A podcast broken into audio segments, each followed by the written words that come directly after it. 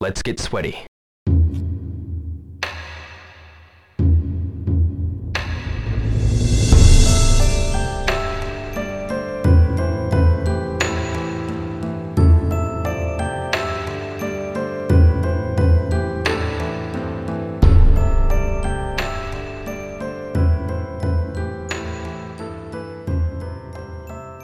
Hello and welcome to episode 7 of the Shenmue Dojo Show with myself, James Brown, and Mr. Matthew.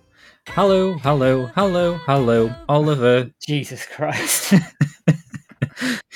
The, Um, uh, if you heard Casey's podcast, you'll get that joke. Bloody Super Monkey Ball. Super Monkey Ball, that's the brand new Super Monkey Ball that's just been released. Uh, well, I say brand new, it's like sort of a remaster, but uh, we've been playing it a lot recently and that theme song stuck in both of our heads. Oh yeah, it is. But I'm good. How are you? I'm doing all right, thank you, man. Yeah, so it's it's sort of the night after the well, the calm before the storm, or the calm after the storm, as it were, of the Shenmue anime that happened last night. The panel and the the trailer that was released to the public. So, how are you getting on after that whole crazy thing that went on last night? I mean, it was nuts, wasn't it? I'm I'm suffering from sleep deprivation because I didn't sleep very much last night because I was pumped.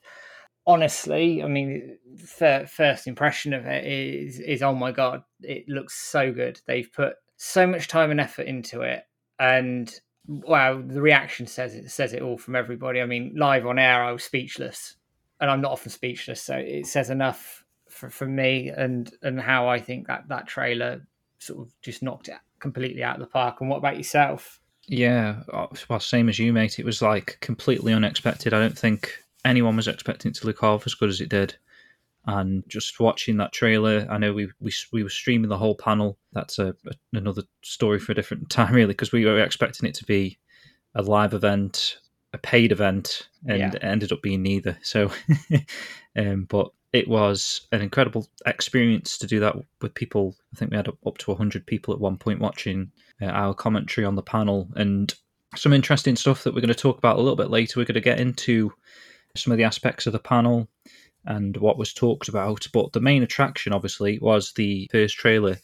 And like you say, it just it blew everyone away seemingly, and it left us both speechless. I think. I mean, as we were watching the panel, because we were trying to get stuff out on social media quite speedily, we've got people on the team behind the scenes working and skipping seemingly like to the end of the the panel to get to the trailer and pumping out s- screenshots and stuff and I was seeing these screenshots and you were just watching the panel and you know you didn't know why I was reacting so speechlessly crazy you know I, you can't put words into what we were seeing. I'm just really really happy. It's, I don't know if you can tell it's just such an inc- incredible trailer they put together there.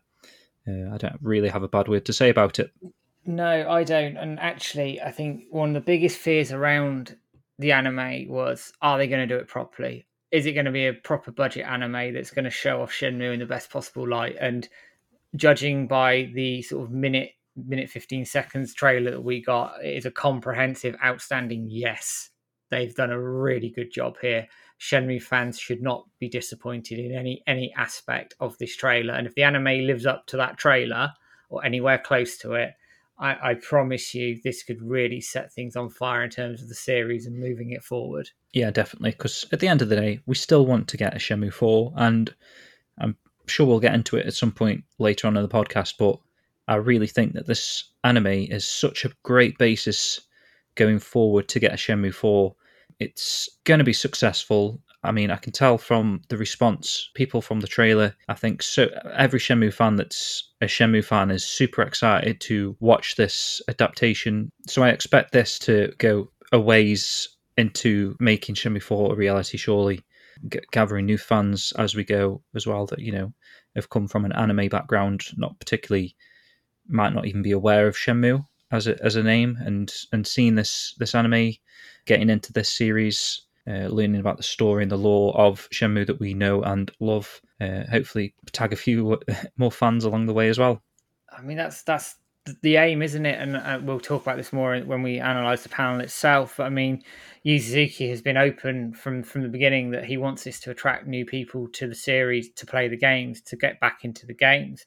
And if this anime is a success, it really puts the ball back in some people's courts as to what happens with Shenmue. I'm thinking of Sega here, um, because if this is a rip roaring success, the easy thing to do would be right, let's cash in on this, let's finish the story with an anime and get it done. But that's, in some respects, it's the easy route. Is there going to be then enough temptation to go? Do you know what the anime has brought in so many new sales for the for the for the games? sod it, let's let's do a Shenmue four, and there's going to be some big decisions made around the series if this is successful. It's sort of like a double edged sword because, like you say, on the one hand, if the anime is successful, it could go one of two ways. They could use that success and uh, have a risk at a fourth game, hoping that you know all these new fans and people are going to be interested enough now into the games again that Shenmue 4 is going to sell like hotcakes, kind of thing or are they going to go that other way where the anime is such a success and the games weren't necessarily as successful? Let's just finish the story off with an anime because that's currently the, the right direction that the series is sort of heading in, in in terms of success and it's funny isn't it i mean i think i mean what you're trying to say is it's obviously say it's that that success that it could bring to the to the franchise it, it, it's going to create a discussion. It's going to create a problem, a good problem, yeah. shall we say, at the end of the day. And I think most Shenmue fans, certainly the people who've been around from the beginning, and this isn't to disparage any new fans coming into the series because of this anime. Most of us want Shenmue 4 as game format, and uh, we've always said that. But I think based on the quality of what we've seen from the anime, it's it would be acceptable, I think, to the majority in the community if that had to finish the story. It would it, that would be a good way to go. And yeah, if there's I no just, other option. Yeah, if there's no other option, but we know that Yu Suzuki has been quite open that he wants to do a fourth game. So I do think that will be the way they want to push it. But it really, yeah, there's a lot of players involved here. Sega, you, uh, Yusan himself, um, and everyone, all his partners around it. So at the end of the day, the big decision lies with Sega. Sega could turn around and pull this back in house and go, "We want to finish a story um, through the anime," and then that that decision's taken out of um, Ys-Net's hands to a point. Yeah, it's it's going to be an interesting one. I mean, even so, if we end up getting further into the story with the anime, you could always then take that as a basis for a fourth game in the future. So rather yeah. now we've kind of got the the direction of turning games into an anime adaptation. It could work the other way around in the future, depending on how quickly they plan to get this show out. Uh, I know it was announced a year ago. I'm not 100% on when they actually started working on the first season, but within a year, they seem to have done quite a lot. Judging from the trailer, I mean, it could almost be nearly complete in a way, this first season. So while we're digesting that first season, if they continue to work on, say, the second season as well, you know, without a gap. I, don't know how anime animes typically work season to season, whether the, the, teams just carry on working or they take a break, or what you kind of don't want is the, the team to split and work on other projects because then it's getting them back together to then create a follow up season. So it also depends on how far they're going to go in the story.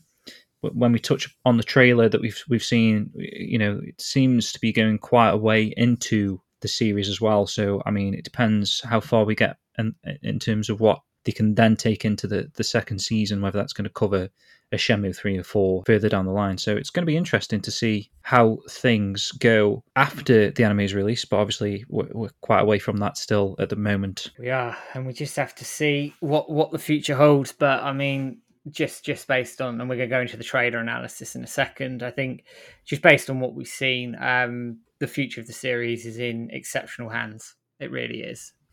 So typically, we normally structure the show news first and then main discussion second, basically. But today, we're going to use the momentum that the panel and the trailer has given us, and we want to focus on that first and get straight into the discussion around the anime. And if you want to stick around till the end of the show, we've got the the typical Shenmue news on the back end. So hopefully you can stick around and listen to the whole of the show. So let's get into it, man. So first up, we're going to just have a brief mention of what happened in the trailer. If you haven't seen the trailer yet, you can head over to just go on YouTube basically, and wherever you're It's listening to this, yeah, if you're listening to this on YouTube, this particular podcast episode, it's you'll find trailers on our channel, trailers on Crunchyroll's channel. It, yeah, yeah, it's basically everywhere at the moment. I'm pretty sure this you probably have already seen it. You'll if you're listening it. to this, I'm pretty sure you've seen it. So Yeah. let's have a quick deep dive into the trailer that we saw. Right. Well, the the o- opening scene was obviously was the boat. Uh, Ryo on the boat to Hong Kong, and he was stood on the boat with the he had the envelope for Li Xiaotao, and he had the amulet which um, Nozomi gives him at the end of the game. And actually, they're both quite a nice, accurate sort of recreation from the games. Actually, they almost look one to one. They look really, really good.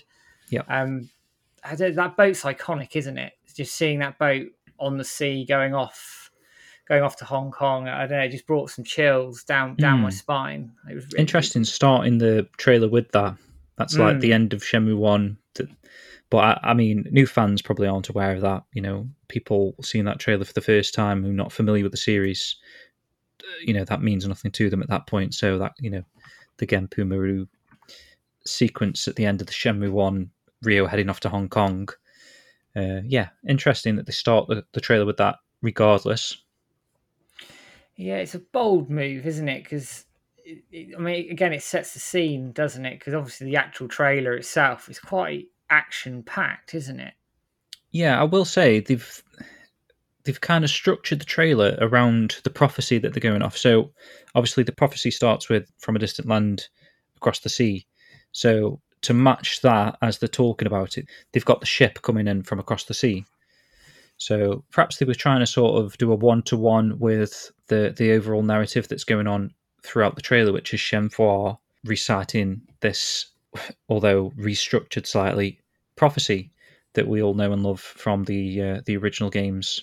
Yeah, and as, as a slight side point to, to this, it shows how good this this trailer is when nobody's talking about the change in prophecy, That's and it's true. quite a substantial change. Yeah, which we'll get to a little bit. We've got I've, I've actually pulled out the Shenmue One prophecy, the Shenmue Two prophecy. You've got the Shenmue Three prophecy, and we've got the brand new sort of redone prophecy in the Yeah. trailer. Mm. Uh, so we're gonna have a little chat about that later. But other than that, like Matt said, we saw the the boat coming in at the start of the trailer. Um, other locations that we see in the trailer, we've got Ryo walking down what appears to be a street in Yokosuka somewhere, maybe Sakuragaoka or Dobuita. It's just you just see his feet basically walking on tarmac Yeah, and then we've got it cuts to Ryo in, and and this is an interesting one. I, I assume it's Ryo, um, but he's a, a little bit younger, and it's that infamous martial arts tournament that we heard about a long time ago, where you know he infamously get is, is supposed to get his scar that he covers with a plaster from the scene. So it's it's really cool actually that they've ta- they've taken elements from lore and story or, or, or, or wherever you know the script sets possibly for the first game that didn't end up making it into the original game on the Dreamcast. I know we saw a little bit of bits and pieces from the Saturn trailer, if you if, if you guys remember that, that was uh, included on Shenmue Two Xbox. We where we had the the Shenmue Saturn five minute trailer of how that looked, and that had scenes that weren't in the final game of Ryo talking to his dad.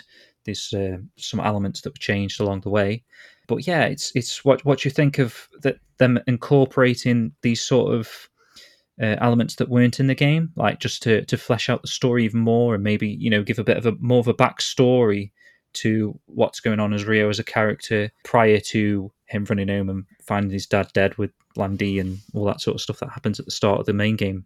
It's a smart move in my mind. I mean, bearing in mind this is stuff that we've talked about for best part of twenty years, so it sounds like to me that in sort of pre-production they've had these discussions around how they want to structure the story and certain elements have come out of it in terms of things that have been talked about over years like the martial arts tournament like Ryo getting his scar. So it's a smart smart move f- for us old school fans who have been waiting to see this stuff for 20 years. So instantly we are hooked instantly we're like hang on a second this has been talked about in canon for years where's this come from i don't know it, just it really sort of whets the appetite as to to what's going to come from this because we also don't know what they're going to include further down the line. Is the boat chapter going to be in, for example, briefly as as one example? You know, that's been talked about again for twenty years and teas and and all the rest of it. I know we had that comic with the um, Xbox version of Shenmue 2 where obviously sort of talked about it a bit more, but it was it, it's really good to see this sort of old stuff coming to the fore because it's the first time anybody's ever going to see it, and it's created a real sort of stir in the community. It's a massive talking point, and yeah, I, I again I was sort of speechless seeing it. And one thing I I, I think Switch was talking about this um, online earlier was Ryo's martial arts. He's got I think Yokosuka on it or, Yeah. or something like that. So he's obviously in, yeah he's representing his school or area in that in that tournament, which is again it sort of gives you a bit of background to his character that I don't think we got in in in the original game, and it just makes makes sense to give you that background in terms of building Ryo's character before everything happened, and then when everything obviously when Iwao dies, they can then sort of explore that change of character and what it does to him from an emotional standpoint as well. So I think it, it's just a smart move. It really is. Yeah, and it's it's it's kind of nice for like old fans as well that you know we're we're all aware of the story at this point. You know, so a straightforward anime adaptation isn't bringing anything new to the park, but now this has got fans excited again because we are going to see different elements that we've we've spoken about for the last 20 years the martial arts tournament how ryo got his scar you know like you say potentially the boat chapter and we also see different scenes occurring later in the trailer which will get another good topic of debate for you know what we think's actually going on there so a little bit further in the trailer we've got ryo and guizhang fighting and I was just kind of just stopping it a little bit to see if I could read the writing on the background crates. I, I paused it a little bit as Ryo, as, as Guizhang's approaching Ryo, and you can sort of see some figures of some people in the distance. I, I'm guessing Mad Angels, Yeah. and there's like a big, long crate that I, thought looked like it said Mad Angels, but I'm seeing a B in there, so I'm not sure what that says. Uh, I wonder if there's any Easter eggs in this trailer that we haven't seen yet. Quite possibly. I mean, they did say in the panel there was going to be some Sega Easter eggs throughout the anime, and seeing that, seeing that sort of fight scene with Ryo and Guizhang, well, two things stood out for me actually: is how well that fight scene's put looks like it's been put together, and secondly, I've I've got it paused here is where Guizhang punches Ryo in the solar plexus, and if you've ever been punched in the solar plexus, it hurts. And it hurts a lot, and you can see actually the impact on his t-shirt. And it's Yes, just that, that small amount of detail there that just makes you feel that sort of pain. And again, it's just so well put together. Yeah, it's kind of left a, a circular imprint on his shirt. And actually, when I paused on that scene, you can see the bodies a little bit closer up, actually. So that could possibly be Terry there I'm looking at. And in the distance, what's it saying on that crate? It looks like A B A L O N. And then there's something behind Ryo's leg, but I can't really make it out. it's about the 19th second, Hmm. 18th second there. But again, Allen it, or something. Hmm. it looks um, really. Again, it just looks good. It looks really well put together. Yeah, the artwork's like really detailed, isn't it? Really, just stopping this trailer at different points, and each scene here that I'm, I'm stopping on could could almost be like a animated poster kind of thing.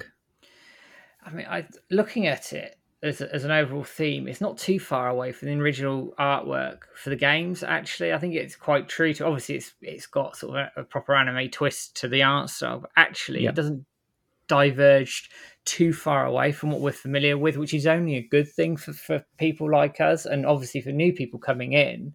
Um, it, you know, it, it stands up in terms of anime quality, in terms of the way it's been drawn and animated and put together. So I think look wise, it, you know, I can't fault it. Yeah, it's got that kind of original Kenji Miyawaki artwork style uh, Yeah, from back in the yeah, day. you know, definitely, seen on like the premiere mugs and whatnot. That character concept art.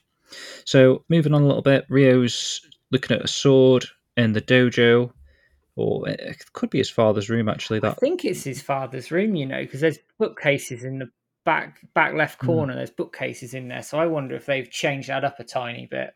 yeah, so he's got fine. the katana from there, and I wonder if we'll go to the antique shop to get the sword handguard. But we see Ryo inserting that into the wall. Where obviously he's going to get into the basement to find the Phoenix Mirror, and then it kind of switches to Bailu Village. We've got, um, so this is another location, but from the panel that we'll talk about a little bit later, but Yu Suzuki did say that there's flashback scenes of Shenhua and Bailu Village. So just seeing Bailu Village here, it could be one of two things. I, I, I don't think we're going to get all the way to Shenmue 3 to see Bailu Village. I think this is going to be maybe, I, th- I think I said yesterday about it. It could, they don't have to focus on Ryo. They could go off and explore a different character for five minutes of an episode. You know what I mean? Introduce Shenhua, Maybe she's in Bailu Village talking to the locals, uh, talking to her father, you know, before even all that mm. kicks off, kind of thing. That there's potential there. Uh, they could introduce characters like that, or this could literally be, you know, how we get the dream sequences, Ryo seeing Shenhua and Guilin in his dreams, kind of thing. Possibly this could just be a flashback kind of scene like that. But what I will say is they've represented Shenmue 3's Bailu Village to a T. You can see the path yeah. that winds down. You can see the bell tower.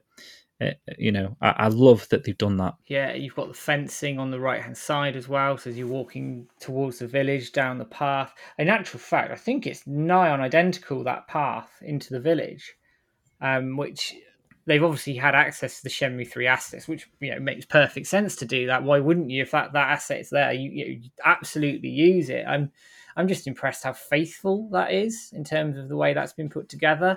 One thing I do notice about it, I know it's nighttime, but it feels less welcoming to me, Bailu Village. I don't know if in Shenmue 3, the game, it, it, feels welcoming. It feels like you're stepping home. Here, it feels a lot more mysterious, but that's just a personal sort of uh, um, insight yeah. from, from me that could just be like the flashback kind of aspect to it. It's um, it's not clear yet because it's like you say, it's nighttime as well, and it's mysterious. There's there's like a mysterious element to that that kind of shot there, where it's like, what is this location? And obviously, we we we don't find out till Shenmue three, so it it could be elements of like that sort of stuff where it's not welcoming at this point because it's you know a look into to Shenhua in her home, and she's you you can see as like again following on for the prophecy it's like written in the stars and she's actually looking up at the moon mm. and you can see it sort of glistening in her eyes as well which i think is a really nice touch to it and shenhua yeah. obviously sort of as we're talking about it she's in her traditional clothing that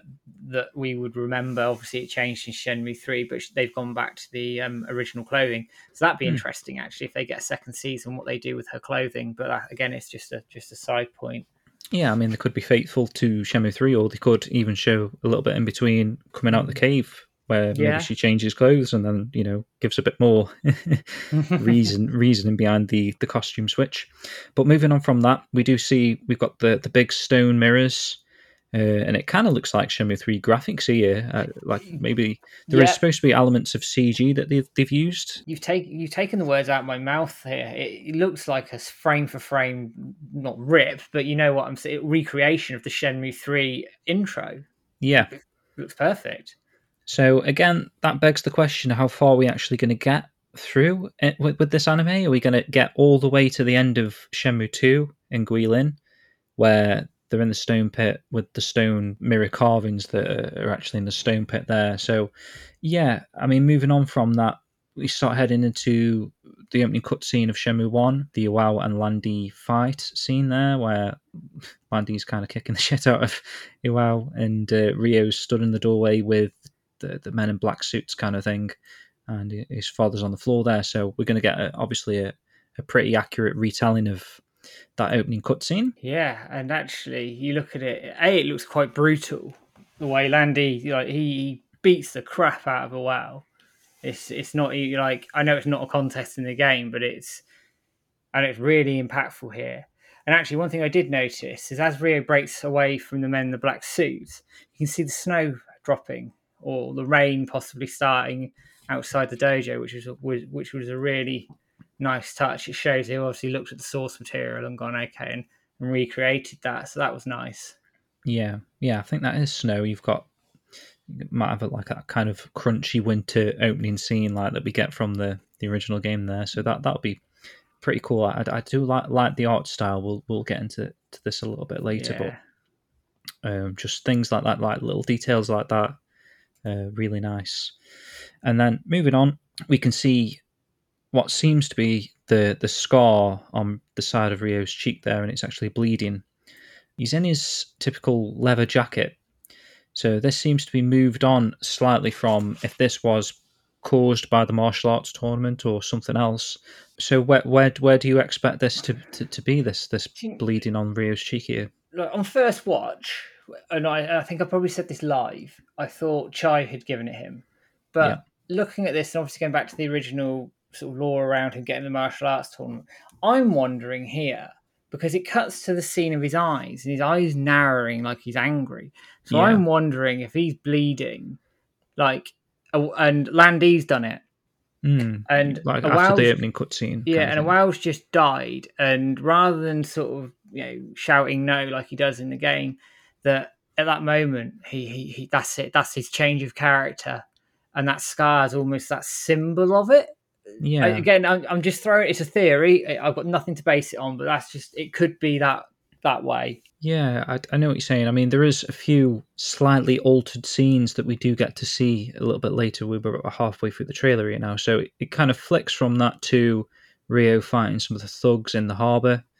Uh, he does some sort of swinging kick, and he's he's inside one of the warehouses, and I think you can see Tony and Smith in the background yeah. there with the yeah. you know the, the pink top and the you know the green top of Tony or Smith or the other way around. I can't remember which way around it is.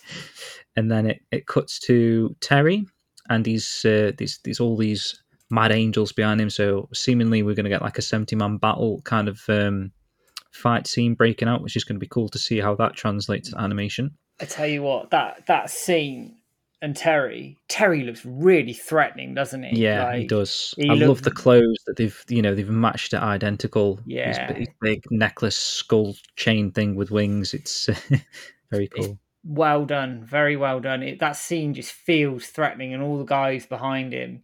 Yeah, like, there's I think a couple of them got baseball bats and everything in the background as well, and he just that scene just feels like it's going to be a good one. It, but at the same time, you can feel that threat behind it. But again, it's a it, it strikes a darker tone. I think mm, a bit more adult kind yeah. of than you know. I mean, the games are, I think, R rated or well, perhaps not that high, but you know the teen or whatever based ratings on on the games. But actually, they're quite you know not that brutal are they? There's you, you don't see any blood, you know, and and the, the themes aren't too strong in the games.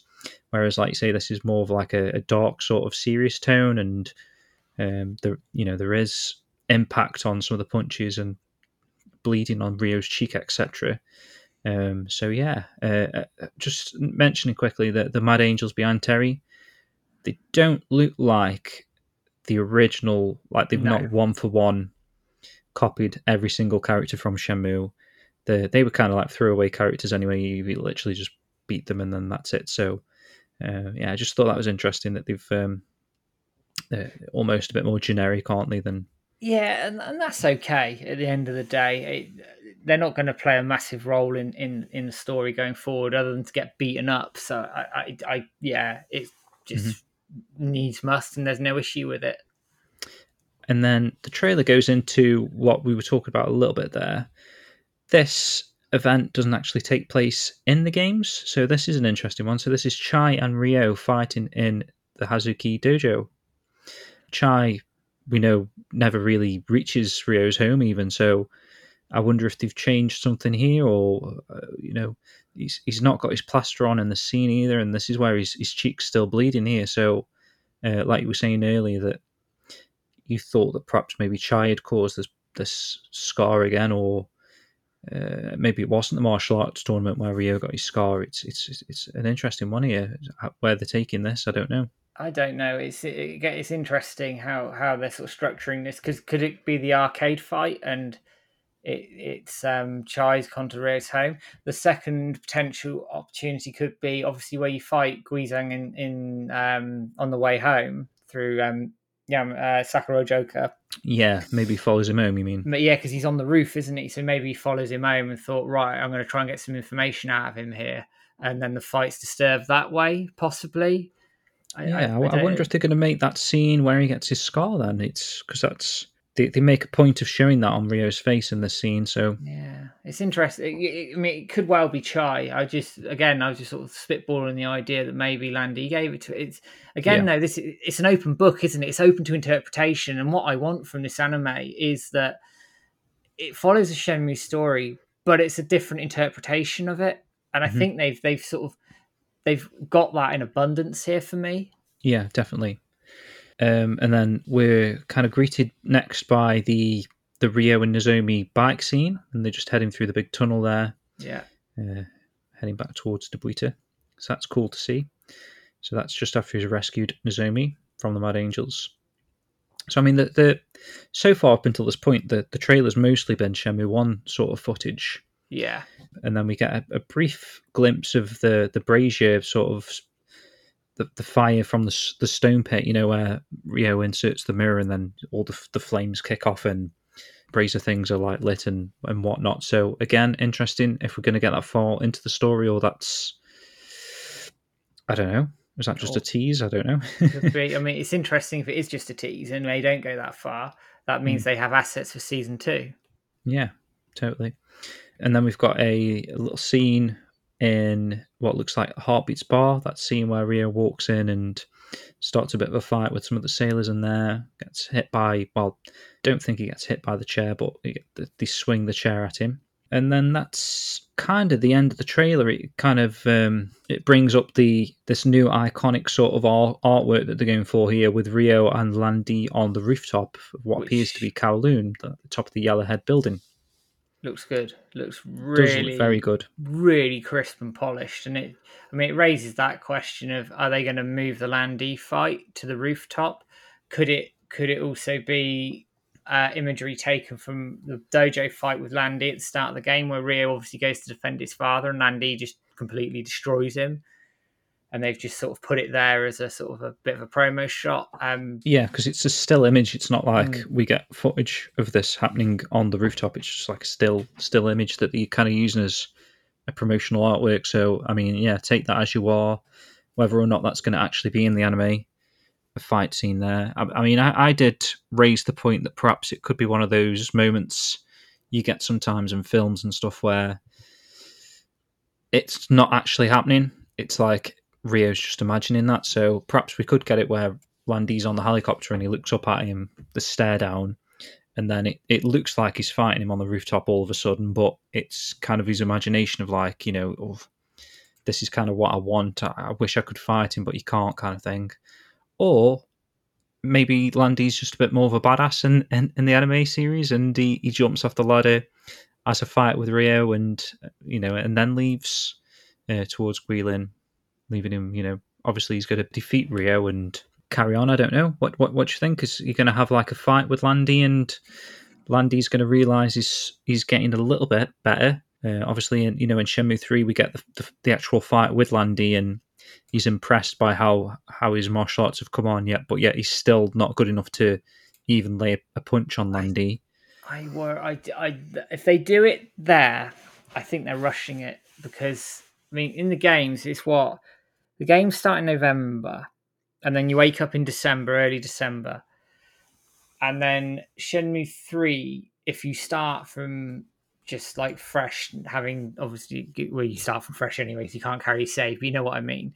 It's yeah. March time, isn't it? So you've sort of gone sort of five, six months in game time by the time you hit Lan Di in the end of Shenmue three. So for Ryo to have a fight with Lan Di and sort of impress him that quickly, I don't know. It doesn't make sense to me. But they, they, I could see them fighting. I could see them moving the fight scene to the rooftop for, for sort of a dramatic effect. But I don't know what value it would have at that point to say that Ryo started to make gains in his martial arts. Because, for example, what I don't want them to do there is counter elbow assault and he lands a hit on Lan Di because he's been nowhere near him.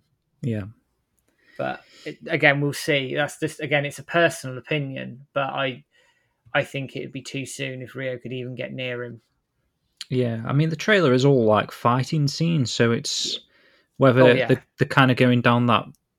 I don't, I don't necessarily say like the whole series is going to be like quite action based, but maybe uh, the the artificially adding in extra fights that didn't take place in the game to to kind of make each episode have some sort of a battle element to it. Um, I suppose that you know there could be otherwise there'd be episodes where nothing particularly happens if you know they're, they're kind of covering some of the major fights in the series.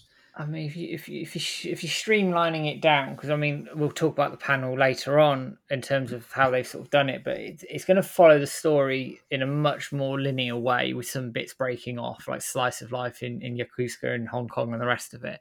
So you're thinking about the fights that you do have in Shenmue One. You've obviously got the sort of the the first QTE with Enoki and his mate. Um, you've got heartbeats, obviously, which we talked about. You've got the fight uh, with Ryo defending Nozomi. You've got the fight in the car park at the arcade when he's looking for Charlie and looking for the sailors and all the rest of it. Uh, you then have the fight the next morning after you find Charlie. So that's five fights already. And then you got to the, get to the harbour and there's a lot more fights. So I mean, in the game, there's actually quite a few fights, but they're interdispersed by other bits and pieces, aren't they? So if you take out the other bits and pieces and only include little bits of them, then you could quite easily have a battle an episode or more. Quite, quite honestly, because I, I suspect because this is 13 episodes and they're going to do Shenmue one and for what we're led to believe, quite a lot of Shenmue two.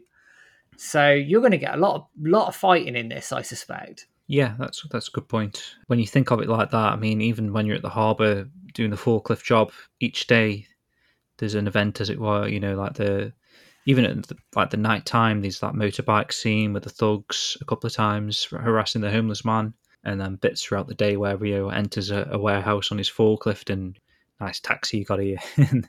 there's there's a few fights like that. So yeah, there's there's plenty of fighting in the series already, and obviously you got the big seventy man battle, which is probably going to be like your sort of mid season.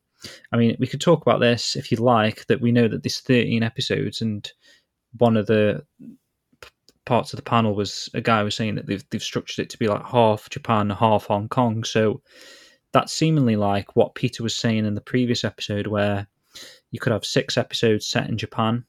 Yeah. With your mid-season sort of finale, which is you know potentially the seventy-man battle with Terry, um, before Ryo ends up get, going like that. We saw at the start of the trailer on the ship across to Hong Kong, and then that starts the second half of the series where it's mostly going to be Hong Kong focused all the way up to potentially Kowloon because we see the rooftop scene here with the promotional artwork uh, with Ryo and Lan Di, and then that's kind of like maybe your 13th episode finale of the season, perhaps Ryo and Lan Di fight in, in this ultimate showdown on the rooftop, and they've, they've kind of like altered the, the script slightly to have that, just so there's then a finale to the series, like mm. a big hmm. finale, this is like the big fight with Lan Di, and obviously Ryo will end up losing, and Lan Di will head off to Guilin, and then that could be where your cliffhanger is for the season, perhaps. Um, so that that'll be interesting to see how they actually structure episode by episode in the future. We'll get to that when the show's actually actually released. So let's have a quick recap then. So from the trailer, locations we've got Yokosuka, the harbour, warehouses, Ryo's home, dojo, a tournament place, the rooftop perhaps in Kowloon. You've got a little bit of Bailu Village and the Stone Pit. So that's confirmed so far from the trailer. Um, we haven't actually seen much of Hong Kong, uh, Aberdeen, you know those sort of places. So I, I, I'm, I'm sure we will we will get bits and pieces, especially like Manmo Temple. They've got to kind of huge. That's got to be somewhere. Yeah, it's a huge part of the game, isn't it? I think, like with meeting um, Ewing or Le Tao, depending on how you know, how you remember yeah. the games, and that that that whole thing, that whole segment of the of the game is quite important. So I'd be very very surprised if that didn't pop up anytime soon. Yeah, and then characters confirmed so far that we saw in the trailer. We got obviously Ryo, Guizhang, Shenhua, Lan Di, Wow. We've got the men in black suits in that opening cutscene, and we've got plenty of thugs. Uh, Tony and Smith seem to be in there in the background along with Terry, and there's like 70 man battle, Mad Angels, those sort of characters. Uh, we've got Chai, and we've got Nozomi that we saw on the bike very briefly. And last one I've put is the his name's Jones Henders, and that's the guy that swings the chair in the Heartbeats bar. Um, it doesn't quite look like the same guy, but that is who the guy is in the in the actual game. So interesting. So, brief rundown again of the event. So we've got the ferry leaving for Hong Kong, martial arts tournament, dojo fight, Ryo and Guizhang having a little fight. That's like was that later on perhaps that we saw that scene there where he's just before you know where Terry tells him to beat up his son. I think that's it. I think that's later Yeah, on, just okay. before the seventy man battle. Looking at it anyway. Yeah, and that's kind of how, it, how the trailer was structured as well because you've got the 70 man battle with Terry next, and then it skips to the Chai in the dojo. Ryo messing with the basement, Shenhua on Bailu Village, Ryo and Nozomi on the bike thing, like we just said, and it ends with the Ryo and Lan Di rooftop. Well, there's a little bit after that where it just shows off some of the fighting that's going to be in there. Like there's a, a nice little scene of Ryo throwing a guy to the floor. So I'm going to ask you then, man, what do you think about the animation style Oh, that's that we've seen from the trailer? Do you think good it question. looks? I mean, I, I don't know if you've seen other animes previously, but do you think it's on par or better? I mean, or my anime ref, you know, sort of experience is isn't massive. My wife is into anime a lot more than me. She like watches all the Studio Ghibli stuff, and Hmm, she's really into that sort of stuff. Um, but for me, the animation style looks really, really good. I know they were saying that CG and sort of drawn and drawn characters is a bit of a controversial subject in anime, but I think it works really, really well here. Actually, I think it sets the scenes nicely, um, and it allows for the for the main action to sort of pop up off the screen for me. And I think the characters, the way they've been drawn, is very typical anime style. But I don't think that, like I said earlier, I don't think it strays too far away in terms of the main characters from the original artwork. So I think it's quite a faithful recreation of, of the Shenmue characters, but with an anime lens to it. And I have no complaints whatsoever. I think it looks really, really good. yeah, and I suppose the point about like the CG, I mean, it's based on a video game, so Yeah. in a way that doesn't particularly matter too much if they want to use CG elements in the in the game to flesh out what they were saying about Kowloon and all the buildings and that sort of stuff around there. And we've seen the the, the stone mirror replicas. It looks like they've used CG. It almost looks like the the actual Shenmue three game footage that they used they've, they've used there, which you know they they can. it wouldn't shock me. It wouldn't shock me because they the, the mirrors just look like it, and the, the shots they've used. I mean, you can quite easily in Unreal just get the free cam and do some bits, you know, do some different shots and different lenses and filters and stuff. But it looks so like comparative one to one that it just wouldn't surprise me if they just borrowed a little bit of that footage and done some work on it to sort of make it fit the anime a bit. But again, no no issue with it. No, and if they are including like little CG sort of stuff there, at least you know they've got the game kind of footage to work with as well.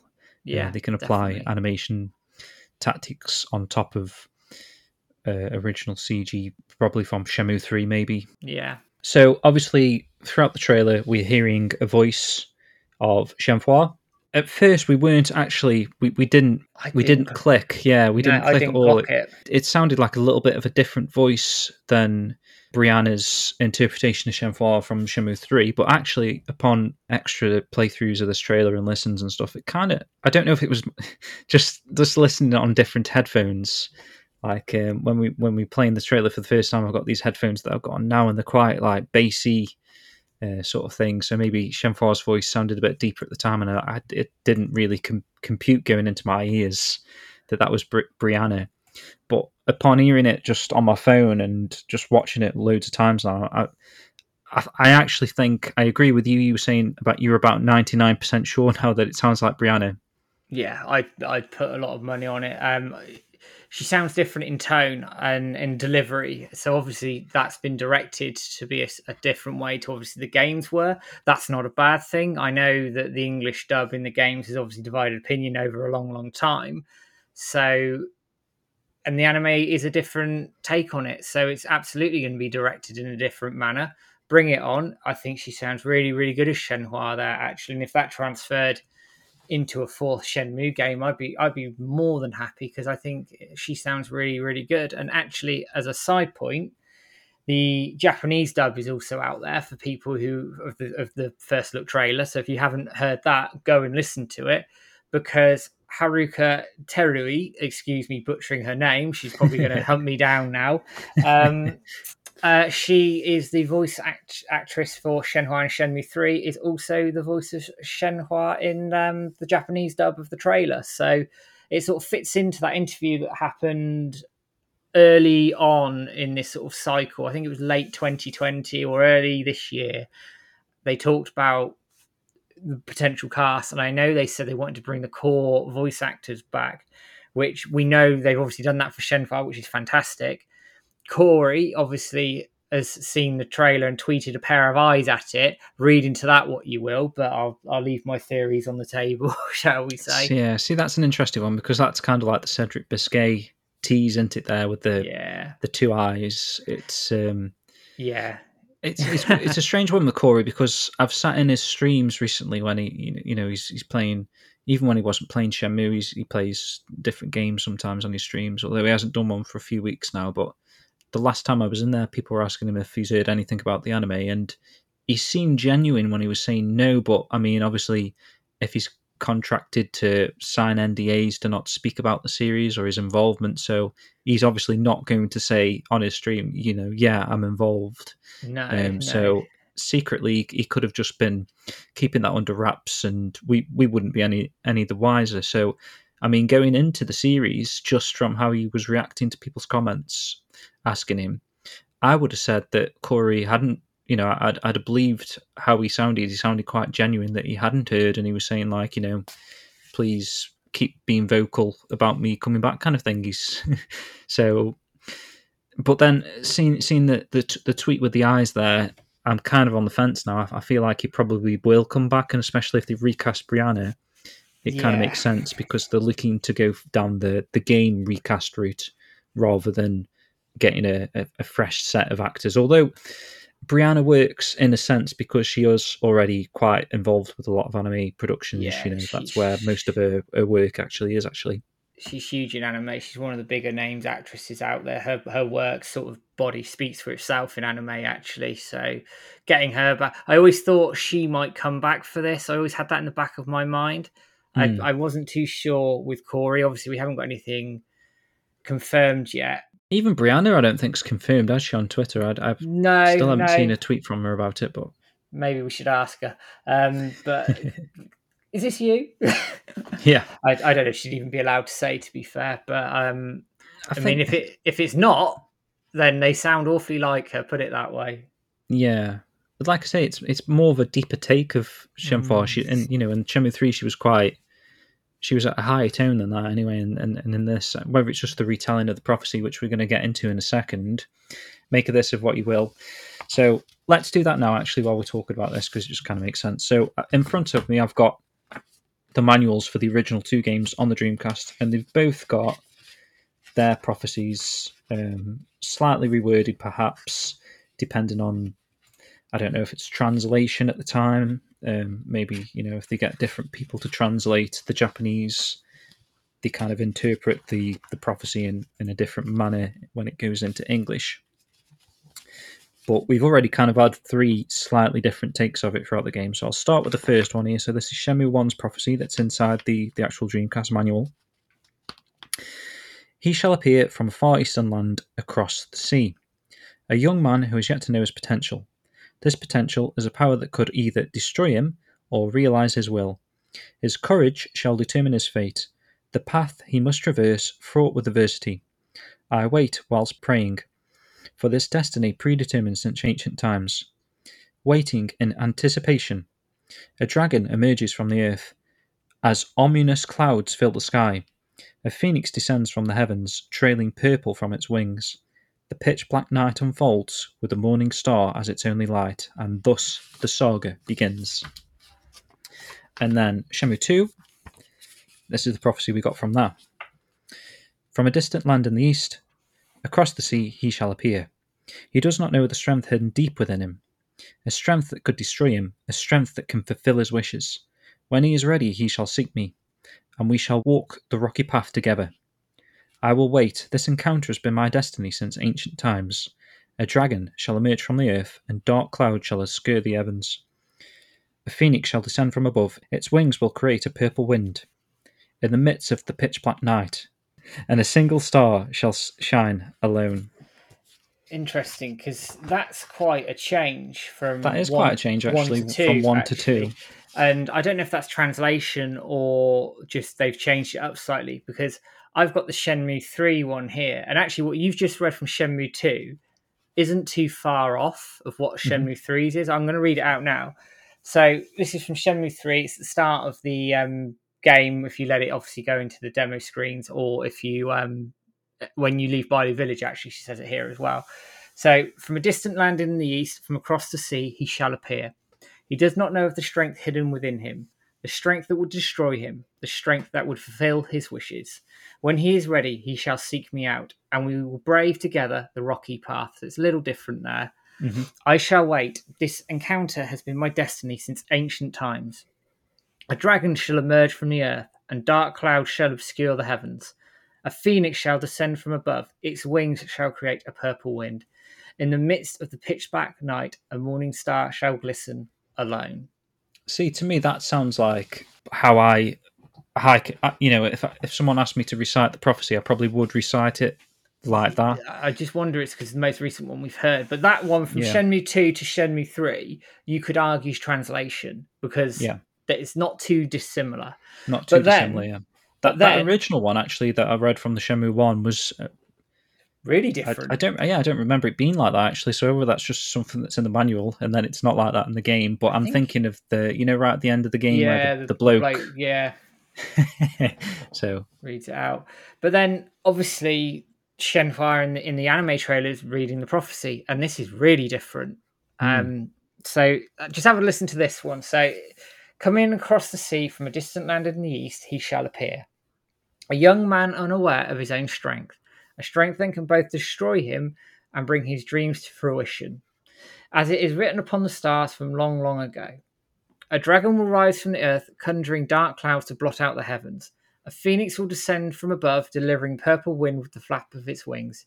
Yet, as even as the sky is devoured by darkness, a single morning star radiates its bright light.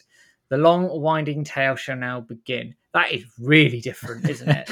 it's funny actually because obviously that's quite an iconic line that last one like and thus the saga begins and we've got and and now the long winding story Tale, begins or something yeah Uh, do you know, if I'm being hypercritical of it, and this is me being hypercritical, I just think, and thus the saga begins has more of an impact at Yeah. the end of that. I see why they've changed it up because I think it's a bit more.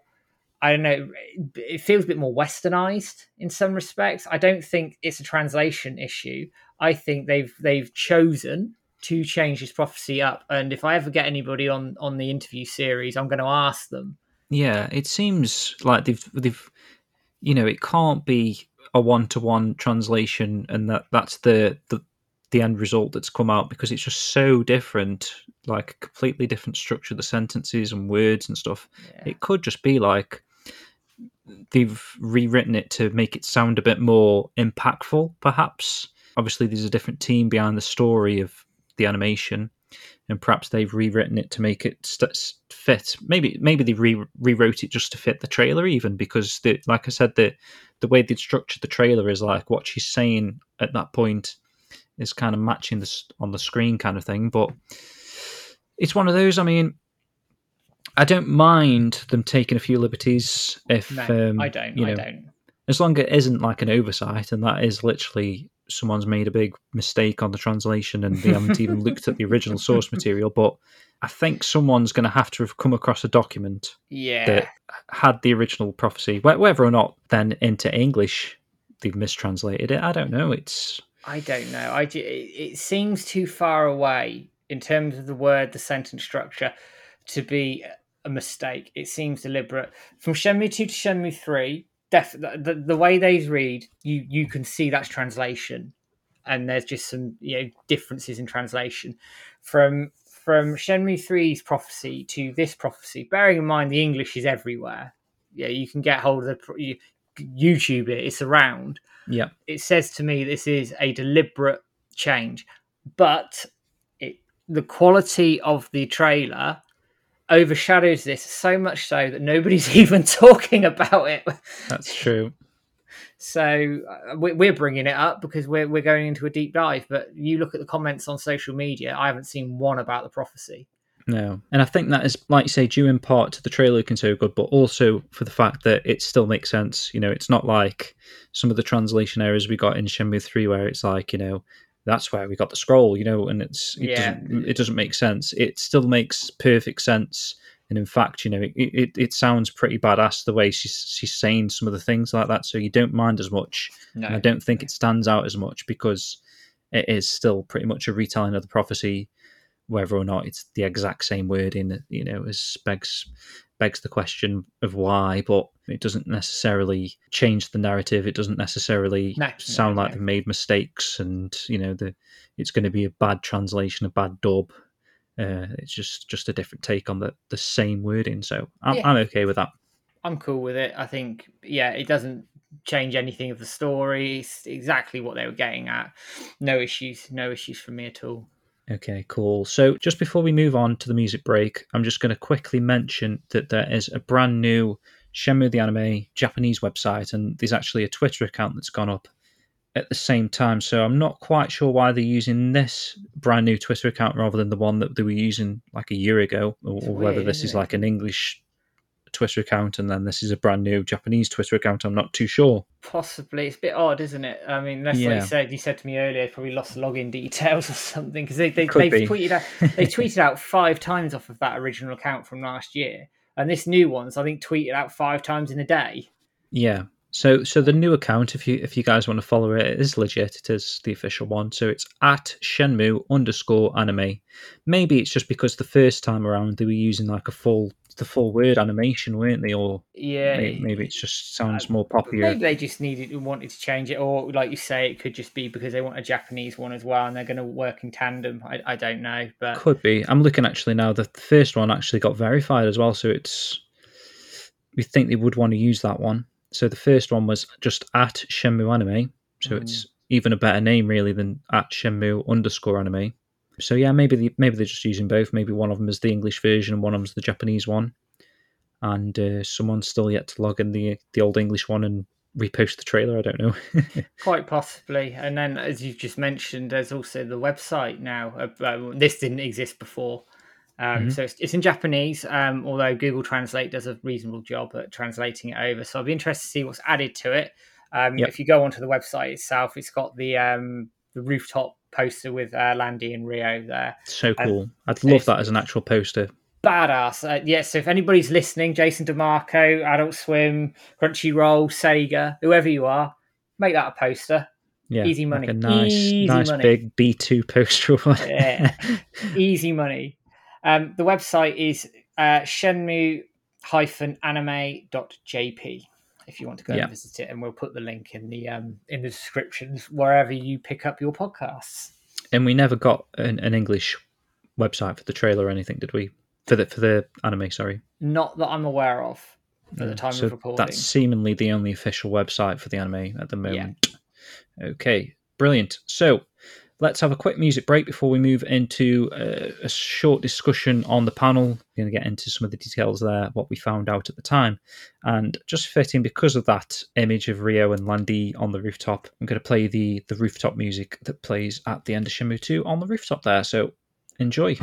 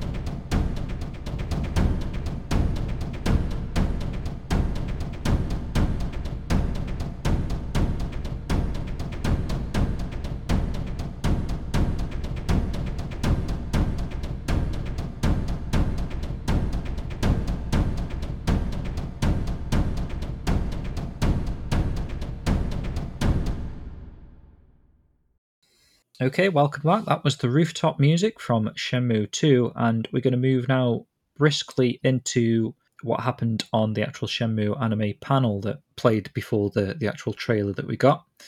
Um, this was live, well, semi-live. Bit of a long story into that, but basically, we um, we assume that if you paid twenty dollars, you got a ticket to this live event, and it was actually just a, a free VOD on the the website. So we will link that in the description. You can watch this panel if you're interested in catching up on uh, what was actually discussed. But we're going to go and break it down as well for you right now. So this was at the the New York Comic Con. There was a moderator guy uh, who Matt's going to pronounce his name for you in a moment. who um, he interviewed Yu Suzuki, Chikara Sakurai, and Yu Kizozono, was it? Oh, and um, Joseph Cho as well. Yeah, that's right. Yeah, so obviously Chikara Sakurai is the director. You, Yu Kizi Kiyozono, Kiziona, he was a producer. producer, and Joseph Cho is a producer at a different place. Is he from Sola Entertainment? Solar, Solar Entertainment, yeah. Okay. Do we know of these latter two people? Are they involved in anything else that we should be aware of, or I've, I mean, I've, I must admit, I've only done a very quick sort of Google on it. Yeah. I mean, both of them are anime veterans, so it's they know what they're doing. Is probably the way I could put it. But with that, I haven't done too much research. I haven't had the time to. Um, Yeah. But um, I'd happily speak to either of them about Oh, their course, role. Did they both speak English, or was it just that Joseph guy? was? Joseph uh, speaks fluent English. I don't. I don't think the others do, unfortunately. But it doesn't mean we can't work around it. Yeah. And so the moderator, who was Oh, you're asking me to pronounce his name, Ifi Nwadaway. I had Good to watch the video about four or five times to make sure I didn't butcher his name. So apologies if you hear this. I think you did a good job there. That sounded right. If you know what way, yeah. Yeah. Okay, so Matt, if you want to go through some of this, so what was actually talked about at this panel?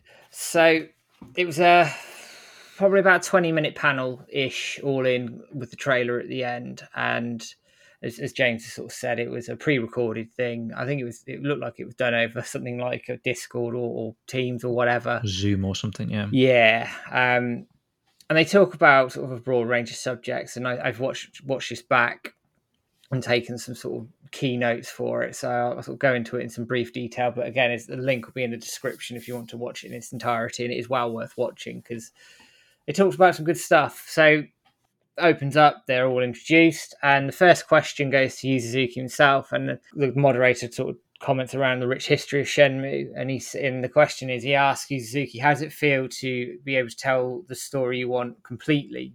Because obviously in games it's slightly different. And it's quite a short answer from you himself, actually. He said, obviously, as we know, Shenmue's a grand story, but it's hard to tell it all through a game and the anime is much more accessible and you can't wait to see it air and sometimes the games can be hard to access so it's quite a quite a short answer there Yeah, so you think he's do you think he's coming from these new fans kind of thing? He's he's saying like new fans might struggle to get into these old games, perhaps. He's thinking of Shenmue one and two, yeah um, you know, with the tank control kind of style and I suppose it's a little bit harder to get into that if they're used to other games, I suppose. So he's, he's trying to say like the anime might be a bit more accessible. yeah and they actually talk a little bit more about it as you go sort of further in into the panel itself so they quickly move into the next question which is around the history and the fan base and i thought this was a really interesting question um, this question went to Yu Suzuki and Chikara Sakurai, and they were talking about how do you balance um, the, the desire to bring in new fans, because this is the whole point of the, the anime to bring in new people, but also to appease the, the what I think they described is the sort of the, the hardcore long term fan base.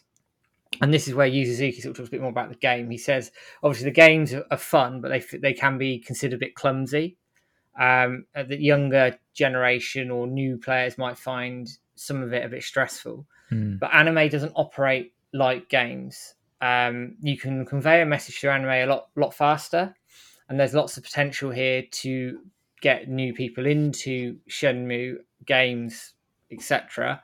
Because you can sort of skip the fluff. I think what Yuzuki was getting at essentially the stuff that I know we all quite like, but for someone coming into the series for the first time might be not turned off by it, but we might not quite get those little intricacies. So the anime is a lot more direct, essentially. So just thinking of that point, would you say?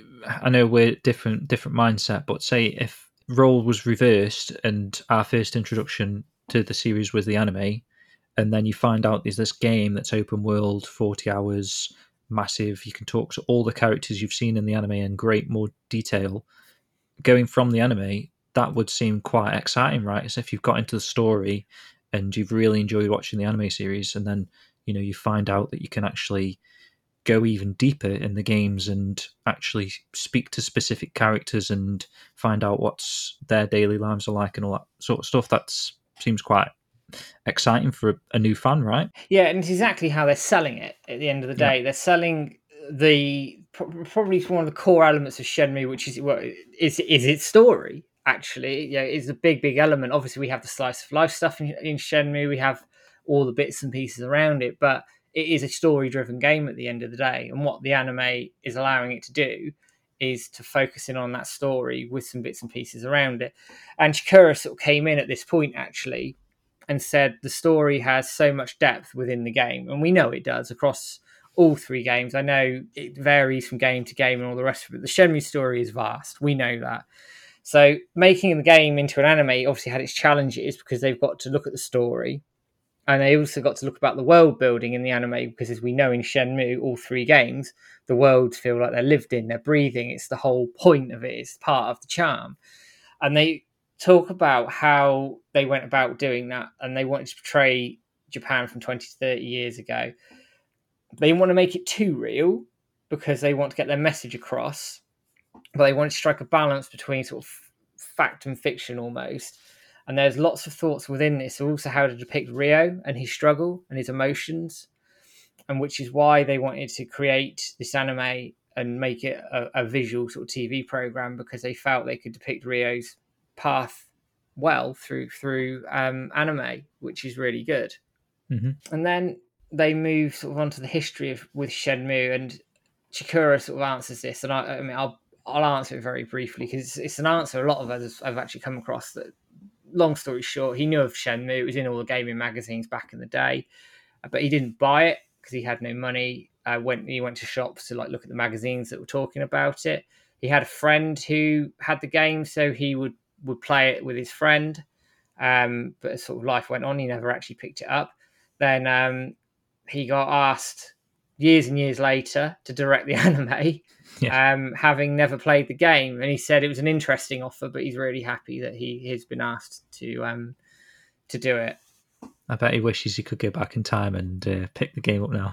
yeah, I, well, he may well have done since we you never That's know. True. I suppose he could probably just hand hand one copy to him or something. Yeah, play yeah, this digital code. I mean, go. it is on offer at the moment, and it? it's like a five or something. Yeah, so I mean, it's funny, isn't it? You've, he's never played it, but in actual fact, in some respects, that could be a good thing because you're coming at it with a fresh pair of eyes as well. It's a fresh take, which again, I think this anime has to be. It has to be a, a fresh take, but not going too far away from the source material. But mm. it was interesting. So the next question came up. Um, this is to Joseph Chu, who is a director at Sola Entertainment, who are linked to Telecom, who are the animation studio who are making this thing. And they said the question was obviously Joseph, you're not new to video game adaptations. He's done one before, although they didn't state what it was, and they want to know a little bit about the process around translating a game to anime, which is a fair question. It's a question I think we all had. Yeah, and he said. Obviously, it's not the first time he's done it, but it's the first time he had a game that had a creator that's synonymous with the games, which we all know Yu Suzuki and Shenmue will be intrinsically linked until the end of time. But he said the, the Shenmue is story driven. It's perfect for anime. Absolutely perfect for anime. And this is where it gets exciting. He said there's elements that can be expanded upon. There's lots of narrative that can be driven forward. He said the biggest challenge they had is to stay faithful to the source, the source material, but also um, adding in things that you need to be able to talk, tell the story in a series format. So, what do you keep? What do you cut? What do you mm-hmm. expand mm-hmm. upon, etc. Yep. He said he loved having Yu Suzuki involved because he was there step by step all the way. Um, there are going to be some new stories and bits and pieces that aren't in the games. Um, obviously, we know that from seeing the trailer, we see the karate tournament, we see Ryo Scar as well, and how he gets that, which is you know, Chai in the dojo, possibly, or Yeah. yeah, this is law that we've been talking about for 20 years. And he made an interesting comment here that there's literally hundreds of pa- hundreds of thousands of pages of backstory of things that aren't in the game but some of it has made made it into the anime. And it was a fun process going through what they wanted to put in and how they wanted to sort of flesh it out. So it sounded really exciting. I could see that being a fun process for you as well because obviously hasn't actually worked with the original games since you know back in the day. So having to revisit the stories and um, you know if he's going through the scripts and looking at his old artwork and stuff, maybe he's he's you know he's saying oh you know we let's do this this time. Let's you know let's he can he can add things in that maybe he wanted to do back in the day now um, that didn't he didn't have the budget for all the time. Um, you know when they were trying to push Shenmue out on the Dreamcast ASAP or whatever back in the day. Yeah, so I, I think it's nice to see you, and like we did say when you, you watching him in the video, you, you looked really pleased, really, you know, Mm. really well, and um, it, it's just just nice to see the bloke like that again. Yeah, yeah, it is because you can see. I think there's there's the fire is burning, and I think the anime's probably helped that to a point. So it's it's nice, it's good. Um, so sort of going back on to the the panel itself, the moderator, um, if he then starts talking a little bit, and he says actually he's seen an episode. I hate you. Um, and he's really really pleased with it and i wondered actually whether he he is a shenmue fan or certainly is it seems seems like it to me. picked up the games and liked them he may not be like Yeah. a hardcore fan but Yeah. certainly liked likes the franchise which it it came it came across that way which is great This episode you've seen, do you think it is actually complete or or not? Do you think they're still working on stuff? he 'Cause- said it's the first episode so i got the impression Mm. it was probably done and dusted but i'm that's just me inferring that i have nothing to base that on Yeah, so the only reason I say is just because I've noticed a couple of people have commented on, say, like Ryo's not got a tiger on the back of his jacket or whatever. So whether or not they've they haven't finished i think that in, or I don't know. probably uh, probably elements they haven't quite finished because he hasn't got a, ja- a tiger on his jacket at one point, but later on he Yeah, does. but later on he does. Yeah, so either it's a different jacket or yeah, it's probably or, Or- or, or for example, could he could he start without a tiger and then gets a patch? just a patch. Yeah, gets it patched on when he's hunting on the hunt for Lan Di kind of thing. Yeah, who knows? Who knows? Yeah. But On tiger Or- prowl. or it could just be as simple as they hadn't quite finished it yet, and for the Yeah. sake of a trailer, it's not gonna that minor detail isn't really gonna matter, is it? yeah, of course. Yeah. So the next question was a question to everybody. Um, and he's saying so Shenmue obviously had a massive impact on the game industry. It's the first sort of real open world title where you could go around talking to the NPCs, you could do what you want. And then it was asking, he asked, how was the game condensed into the anime? Which again is a very interesting question. It's been discussed on our forums quite a lot. And Yu answered this first, and he said that an- anime animation is much more straightforward than, than games. Um, it's perfect for telling sort of a linear focused story. There's less room for the monotonous side of Shenmue. And then this is where you started talking about what's going into the anime. So he talked about Shenhua's flashbacks and Guilin are going in. So the dream sequences, etc., will probably be going in. Yeah, I and I, wonder if that was what that was with the Bailu Village scene. Yeah, quite possibly. And I also Yeah. wonder whether we're just going to get some more around Shenhua because Hmm. we don't know an awful lot about her. Even from Shenmue 3, we start to learn a bit about her, but we don't know a huge amount. So will this fill in some gaps? Will they go to Bailu Village and see Shenhua growing up there, Shenhua being around the village? Possibly. It's, it'd be, be nice. It'd be nice to see um, how they adapt that um, flashback that Shenhua has herself. You know, on the swing with the parents. Hopefully, we get a bit more lore behind that sort of stuff as well. It'd be really cool if they did that. Um, he also said that the master in Hong Kong is in, so I'm presuming that's um, Xiuying, Li Xiaotao, and and the things that have happened there. Did he say that that was a flashback or not? Can you remember? Because that seems weird if it is. I don't think it was a flashback. I know he Yeah. said it after Shenhua's flashbacks are in. So it kind of sounded like he meant Shenhua flashback and Masters, but maybe just yeah, they were two separate points. Yeah. Yeah. I, I I took them as two separate points when I certainly when I was making my notes earlier. Um, so Good stuff. good that's stuff. that's good to see that's in.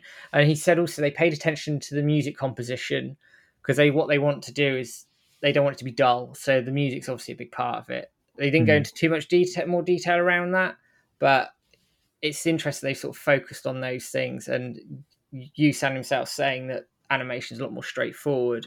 I think it means you can sort of focus in, can't you, on what you want. And just a little point on the the music there. So obviously the music that was part of the trailers is that's probably just to sell the trailer into that. I think Joseph mm. Kitchen was saying that that kind of style of music's used in many trailers.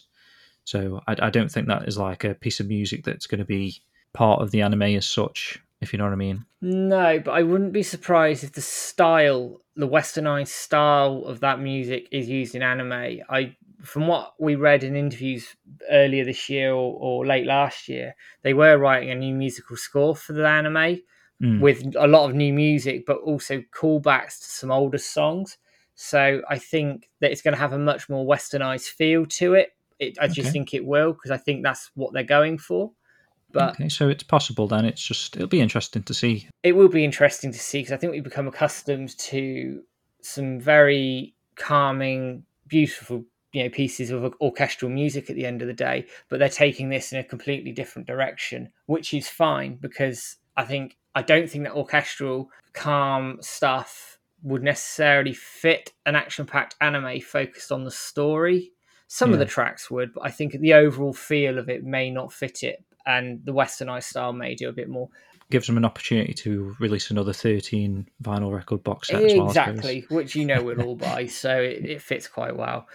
So then Chikara Sakurai comes in on this and he sort of reaffirms what Yuzuki's saying that anime means making the more making the story more linear is inevitable because you have to. But they've sort of composed the story very carefully. They want to moderate that linear feel. They don't want to make it too linear. So he makes reference to Shenmue, the game, where he's talking about you can walk around, talk to all the different NPCs. So they've incorporated some of that into the anime, so as part of the slice of life stuff, which I think is fantastic. They've got Sounds scenes great, yep. with Ryo walking and talking to people on the damn streets, which is part of the game. Which, for us old fans, is music to our ears.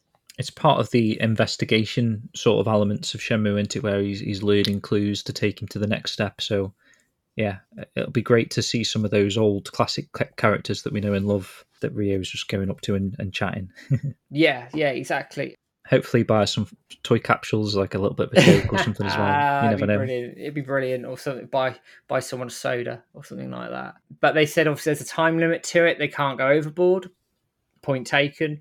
But they want what they said and what they wanted to do is reconstruct the atmosphere of the games and convey that through anime. Which again, yeah. when we were streaming this, that just that filled me with such relief in some respects because it's like the atmosphere of Shenmue is second to none. So if you can convey that through the anime and they're looking to do that, then they're not going to go half wrong, in my opinion. Yeah, the, some of the answers to these questions, it just sounds like they understand Shenmue. Yeah, exactly, exactly that. They they've taken the time to learn about the franchise and to understand the franchise, and what what makes it tick, which is really reassuring. And I think we're in really good hands here. Yeah. So we go on. The moderator again talks a bit about the first episode that he's seen. I'm getting jealous at this point and might hunt him down and put a shine light in his face and ask what he saw. But um, he said he's watched it and he's also he went back and played the game and commented that the anime captures the game atmosphere perfectly and he was really impressed with it. Okay. So that's reassuring if someone who's played the games can say that. I think you know that that sort of just reaffirms the point they were trying to make. So then he goes into a question to Joseph Chu and Yuki Izono, and it's just said, right. So what do you want to tell the Shenmue super fans about the anime and some other bits and pieces around it? So Joseph Chu went first, and he said look, he first visited Japan when the Dreamcast came out, and everything was Shenmue and Dreamcast, and he thought it was incredible it was a shock seeing a game of such scope and fidelity. Yeah, is and this he, the guy he, that was on about saying he saw the huge posters of it originally yeah, in yeah. Shinjuku and yeah, yeah, yeah, exactly that, exactly that.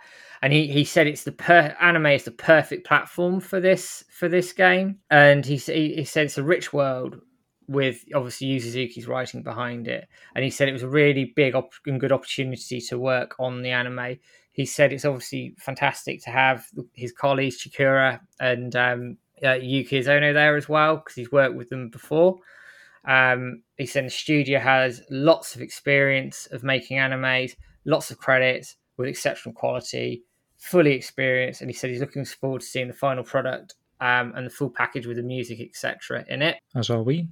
As a we. Yeah, I'm thinking didn't give too much away there, but there we mm-hmm. are. And then Yuki Zonik sort of comes in. He said he always thought the Shenmue One and Two would make loads of great TV series because there's so much story in them.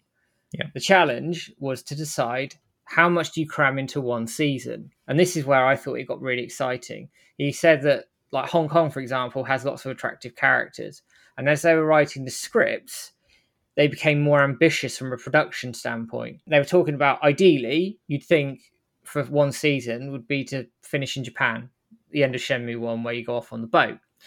But as they sort of worked and developed, they actually went through everything and want, and found they want to include Hong Kong too, more scenes in Hong Kong. They want to create Kowloon and the walled city. So they went and did that. And they've created the walled city using um, CG and created this massive Kowloon essentially, which I think sounds fantastic. And they've gone sort of great lengths to reconstruct, you know, these scenes in Hong Kong, in Kowloon, in Japan, and I found it interesting. He said it's interesting using an in, a sort of hybrid of animation, computer graphics, which I know is a bit of a sticking point for some people who may be more anime connoisseurs than myself. Um, but they said what they wanted to do, they wanted to recreate the grandeur of the games and, and, and bring that to the screen. And I think that I think we may have spoken about this already, but that does work for this because obviously it's been adapted from a game. So mm. use of maybe some of the assets from I think we were saying about Shenmue three, the big relief mirror things, you know, that kind of reuse of that alongside the brand new animation, and uh, I just think it, it, it molds together quite nicely. Actually, it's, it's very clever how they've used some of the CG. If we go back to what we were saying about the trailer, obviously the mirrors in, in the in the in the in the relief, the, the quarry or whatever, the stone pit, million and one translations of this. um, but it, it, looks like it's been taken from Shenmue Three, doesn't it? As we've said yeah. before. So definitely, I think having that balance and using using all the tools that are available just makes sense. Just makes absolute sense to do it that way. So I'm yeah, bring it on. Yeah, I'm all for it. Sounds great. So the next question is sort of a follow up, actually, and it's a question to everybody: is what are you most excited for people to see in the anime? So Yu Suzuki goes first, and he talks about Shenmue being set in Japan in 1986, and it's a simulation of everyday life with a cultural element, which I think sums up certainly Shenmue One quite nicely. Yeah. Um, he said, um, if you want to enjoy the games, sometimes it can be a bit stressful. He sort of repeats that point unless you're sort of an enthusiast, you really buy into what the game's trying to do. And he says here, the hope here is the anime for is for people who've heard of Shenmue but not played the games will find it much easier or approachable to come into the games, or for people who've never heard of Shenmue to, to discover what this this series is about. He's saying the production quality is high, the characters are full of life, everybody, and he's saying everybody, please watch and enjoy this anime because I really want, you know, I really hope it will interest you in the games as well. Which I know Shenmue 4, we don't know what's going on at the moment, but it says to me that they are pushing this anime to get people into the games to justify yeah. Shenmue 4. And well, Yu Suzuki's just reaffirmed that basically, Anti by saying he hopes that people will watch the anime and then get in, get some interest in the games as well. Yeah, exactly, and that's what we all want at the end of the day. And we'll we'll talk about some of the reactions around that topic in in a bit um, because there's some good stuff there. So Chikara goes next, and he says anybody who's play who knows Shenmue and plays Shenmue saying the main plot itself stays fixed, which it does, but there's a lot of ways to get there. Correct, especially in Shenmue 2, where you've got QTE states that you know take you down different branching paths and all the rest of it. You've got different ways to search for things. It's yeah, there's a lot of scope in games, but anime is a lot more linear, which is true. Um, yeah. You can get the body of the story in, and then he's saying you can flesh it out as much as you want. So they wanted to show that there are various ways to reach the ending. I didn't quite understand what that meant, but I think they were trying to sort of intimate that they wanted to sort of give the viewer the feeling that actually you could, Ryo might go down one route, but actually there could there were several options presented to him. Yeah, the only thing I could think of is like if he obviously has, has not played the games, but maybe he's he's spoken to people in Yu Suzuki, and those people have said like every time you play through the game, it's a different experience. So maybe he's taken that as there isn't a set path, even though the semi is when you're playing the game. I mean, you can go off and go the bars, you know, go play darts or something, or go to the arcade. You know, these you, you've got choices along the journey, but the the actual journey is still quite linear in the games. But you know, maybe he's just taken that kind of knowledge without playing the games as you know you can come at the game and to reach the ending there's like loads of paths. Maybe he's thinking of like detroit become human. Yeah possibly start with the map in his head i don't know. Possibly. Or, or it could just be a, a slight mistranslation i suppose where it, it, it, it comes across that that's how he was answering that question, but we, we, we don't know. Yeah, I mean, exactly just, what he means, I suppose. I'm, I'm just, just, guessing a little bit there, but it it still sounds interesting. He said the characters, yeah. um, they're they're all going to be where they should be, which I think is great. So they're all going to appear in the right places. Certainly the mainline characters that we know about. Um, he he felt they were able to make them interesting and, and appealing through the anime. So I'm hoping, like for example, Tom's personality will come through. Goro, which I know is a fan favorite, if he if he appears, I'm sure his his charm and personality will, will come through, shall we say. Yeah. Um, and he's saying, the last point that he sort of signed off of was saying by watching the anime, he hopes people play the games in their own way and people come across to it. And he said anime is going to be one of many ways to enjoy Shenmue. And to those you know, playing who have played the games before, have been around since the beginning, that they hope we discover something new from within it, which I thought was quite nice actually. Yeah. Perfect basically, is That's what we want, and that's what they want to get new fans involved as well. Yeah. So then Yuki Zono went next, and he talked about yeah, a lot of it's all been produced in Japan.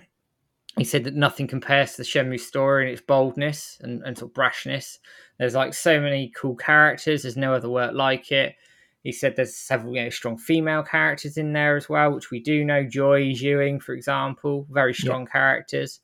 Um, he's proud of the way these lives are being portrayed in the anime. He's saying that the scenes in the backgrounds are um, superbly represented from an artistic point of view, showing Japan off in the Showa era and Hong Kong. He said Hong Kong is beautiful, and he said that he's pretty confident that people will enjoy the art style and the images that are coming across. And I mean, from what we've seen of the art style, I'm in no no mood to be disagreeing with him. No, definitely not. Like even that, you know, that promo artwork that they're using at the top of the well, it looks so like good. it's the Kowloon with you know, yeah. the, just the sky, the color, the vibrancy. It just looks amazing. So so good. And then Joseph Chu sort of goes last, and he said a lot of the players that uh, were young when the games come out, so obviously appealing to sort of our fan base more. That I think but he said he's had lots of experience of seeing sort of Shenmue in real time and games created by Yu Suzuki, and he said it felt like a trip down memory lane for him, and he wanted to relive and recreate what we experienced in the games on the screen. Lovely, again, that's exactly what we want. He said thank you to Sega for letting them get this project off the ground, and I think that's been lost a little bit in in this. That Sega obviously still own the Shenmue IP; they can do what they want with it, and they've been pretty flexible with with Shenmue since the Kickstarter announcement in 2015. So they do deserve some credit for sort of letting this get off the ground. And he said there's some Sega Easter eggs from the 1980s in the um, in the finished product, and um, uh, they made a joke about a drinking game around that, which I thought was quite funny. Definitely going to be looking out for that sort of stuff. oh yeah, you, they know. no, well no doubt there's like a Sega Saturn or something somewhere as well. Yeah, and he's saying he hopes to, again that the, the, the anime attracts new people to the games as well, which is great. And then the moderator sort of brought it to a close. Um, he just said, "Look, you know, he's really excited." He said, "Trust us, it's amazing." Um, grew up the same age with you know Shenmue, etc. Didn't have a Dreamcast, but knew about Shenmue. Had a friend who had it. Went to a friend's house, looked at the game and the artwork, etc. And he absolutely loved it. He said the anime is awesome, and we're not going to be disappointed. He said he was super excited about it. They give the final thank yous, and then we smashed into the trailer, which then gave us the 2022 sort of what open release. We obviously haven't got a nailed down date yet, but it's it confirmed it's going to happen next year. And Yu Suzuki said himself it's coming soon. So I do wonder whether we might get it in the first quarter of next year. Yeah, I remember you saying that on the, the stream when we were streaming the panel. You, you were thinking it could be first quarter, especially if they're showing stuff from Hong Kong, Kowloon in, in the artwork and whatnot in this trailer. So, yeah, it could be quite a ways down the line in terms of production. So, it could be coming sooner than we think, really having said that, though, there's like I say, there's no specific date. It's just no. a broad 2022. So I, I, uh, uh, it's probably a smart move, to be honest. So if there is any more issues, problems, or COVID related things, that may happen from now until when they do plan to release it. There's a little bit of leeway there. They've got a full year just in case. Exactly, and I, I do believe internally they have a release date set. I do remember um, Jason DeMarco did tweet something around that. I'd have to try and find it to confirm the actual wording, but I think they are working to something. But he did also stress in a separate tweet that he didn't want them crunching. He wanted it to be right, and they weren't going to rush it for COVID because they've been impacted with COVID like everybody else. They wanted to get it right. They're not going to crunch them to do it. So I think, like you say, you're right. The 2022 window gives them that breathing space that they don't have to commit to a date just yet, which is really good for them. I think he did say something like in one of his tweets was like he knows exactly when it's releasing. How much money do you want to tell me? so obviously, since the panel, fans have been going nuts for it. Uh, you know, it's safe to say everyone's buzzing. There's a there's a nice buzz again regarding yeah. Shenmue. We had a little bit of a, a, a, lull in, you know, since Shenmue 3 came out. We, we, have always been striving to keep pushing the series, trying to get Shenmue 4, Shenmue 4, and then the anime breaking the news pretty much this time last year was kind of like the last piece of news we had regarding anything Shenmue apart from merchandise. So to see this now, it's kind of got everyone back in a bit of a buzz again, which is great. Uh, and and people are obviously taken by the the trailer itself. And we've actually already seen people releasing various videos from across the, the community with reactions and thoughts, you know, whether that be from the Shenmue AM2 podcast guys, or there's a 0088 on the forums, or one of my favorite recent videos actually is the one that Personal Magnus has pushed out with he's done like sort of a, a 16 gems he's found from the trailer and there was a couple there that perhaps you know I hadn't even noticed. He he pointed out that the letter that Ryo's holding at the start of the trailer on the ship uh, heading to Hong Kong. I mean, I hadn't thought anything of it. I think it was just a letter of introduction from Master Chen at the end of the game in order to find Tao Li. But if you actually look at the letter in the trailer, it's got that pattern around the edge of the envelope, which kind of matches the letter that Ine-san digs out of the Hazuki residence postbox, presenting it to Ryo so that he can get it translated in order to contact Master Chen. So that's pretty interesting for the reason why he's looking at that letter rather than, you know, the letter of introduction. Um, it was just a, something to do with his father. He's, you know, it's a, a nice moment perhaps. And uh, Magnus has also noticed that the the bike scene with Nozomi, like they get like a brief one second, pretty much in the trailer, uh, of Ryo on the bike with Nozomi on the back, but it appears to be daytime rather than nighttime. Obviously, in the game, Ryo's just saved Nozomi and they're traveling back at night, aren't they? Mm. Oh, like the middle of the night, kind of like 3 or 4 a.m. into in the game. Yeah. Um, so, yeah, interesting spot.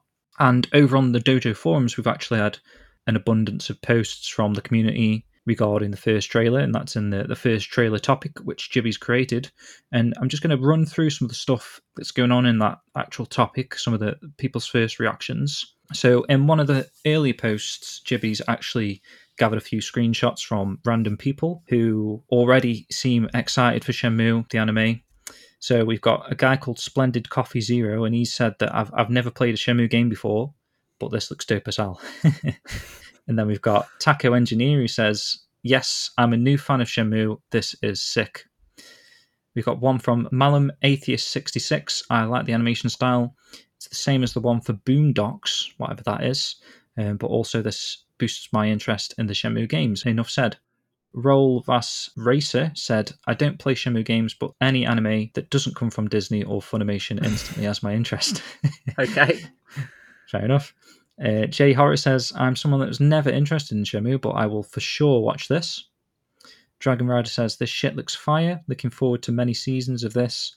And Angel Shide it says it looks so damn good 2022 can't come soon enough so i think it's just great seeing all these like non Shenmue fans or at least the, they're not fans of the series yet reacting like this they're, you know hyped from this Shenmue yeah. anime trailer and it's exactly what they are trying to do. I mean, take it, it's wider of that. I mean, I, these comments are off of YouTube and some of the Reset Era as well. But you go on Twitter, there's lots of people who've heard of Shenmue, you know, weren't too interested in the game, but seen this and gone, do you know what, going for the game to go. And this is exactly what they want. This is exactly the plan. And based on the reaction to the anime, like this trailer, if the anime is as good as the trailer, then there's going to be a lot of people buying these games. Bring it on definitely, and hopefully that shows in the numbers for Crunchyroll as well. If they can see the stats and you know, Yeah. it anime's picking up quite a bit of steam, and then they do dive in and go for a second season as well. That would be perfect if we get a second season announced and a Shenmue Four announced because the success is better than they were hoping for. It just becomes a runaway success. I mean, that's the best case, isn't it? And we get the Yeah. get season two, we get Shenmue four announced around the same time. Can you imagine the momentum off of that? it'd be insane, man. And I, I don't want to push the boat too much yet, but it it could go that way just from these initial reactions, and um, we've we've got some some buzz that's been generated from different media outlets as well, which we'll get into in a little bit. But I just wanted to touch on some more of these posts from the fans in this uh, particular topic on the dojo forums, and we can actually take it in turns if you want. Uh, there's quite a few here Yeah, I've um, just handpicked. I've just picked like the ones that are seems first reactions to the trailer. So we've got BCDC dude, and he writes, "The animation looks incredible. The thought of new story beats is exciting. Not sure what I I think of the new Shenhua voice. So, um, we actually kind of figured out in the end it did sound like Brianna. yeah. so maybe- Yeah, maybe I, I think there's a slight different tone to the voice, so it, we, maybe other people have picked up on that and they don't think it's Brianna, but uh, I, I'm 99% sure with you there that it's Brianna. And obviously, if he, he's referring to the Japanese voice actor, then that is definitely um, Haruka or whatever her name is, um, Shenhua's Japanese voice actor. Yeah, Haruka Teryu. That's the one, yeah. Uh, he says the fact that 70 man battle exists is incredible. Being a Shenmue fan is a wonderful feeling right now, and I'm desperate to see Nozomi in anime form. Yeah, it all sounds quite good. And then sort of moving into that, Hiki's obviously one of the another one of the regulars on the forums. So it looks like we'll see the martial arts tournament, so many other things, scenes that are not in the game. I need to watch this trailer again. This is wonderful and amazing. I need to see every detail of this trailer. Beautiful. It's nice. So yeah, that person's uh, obviously very keen on the the anime. Posted quite a few times, which is nice to see. Uh, Vivi Gamer says, "What an impact as a very combat heavy, which could be a little misleading, but still certainly gave the series some oomph." I haven't heard much about the tournament or Ryo's life prior to the events of the game, other than flashbacks shown with his father. So to have extra little bits of lore is a thrill. Animation and voice acting was top class. That 70 man battle is going to be a riot. My only concern is that they're potentially fitting in most of Shenmue 2 as well. So, judging by the final promotional shot of Ryo and Lan Di on the rooftop, I don't know. I just fear it might be too compressed, but that doesn't hold my excitement back. What we've seen today is very, very encouraging. I mean, that's a fair point, isn't it? Yeah. It's a fair point around Shenmue 2 because we don't know what they're going to, how they're going to sort of get through to get to that point or where they're going to finish it. Um, so yeah, I, I get, I get that small nugget of concern, but again, I think we'll wait and see. But everything else is pretty damn encouraging. Mhm. So the next one is Valor Shale. I hope I haven't butchered your username too much. Uh, it just says, "Damn."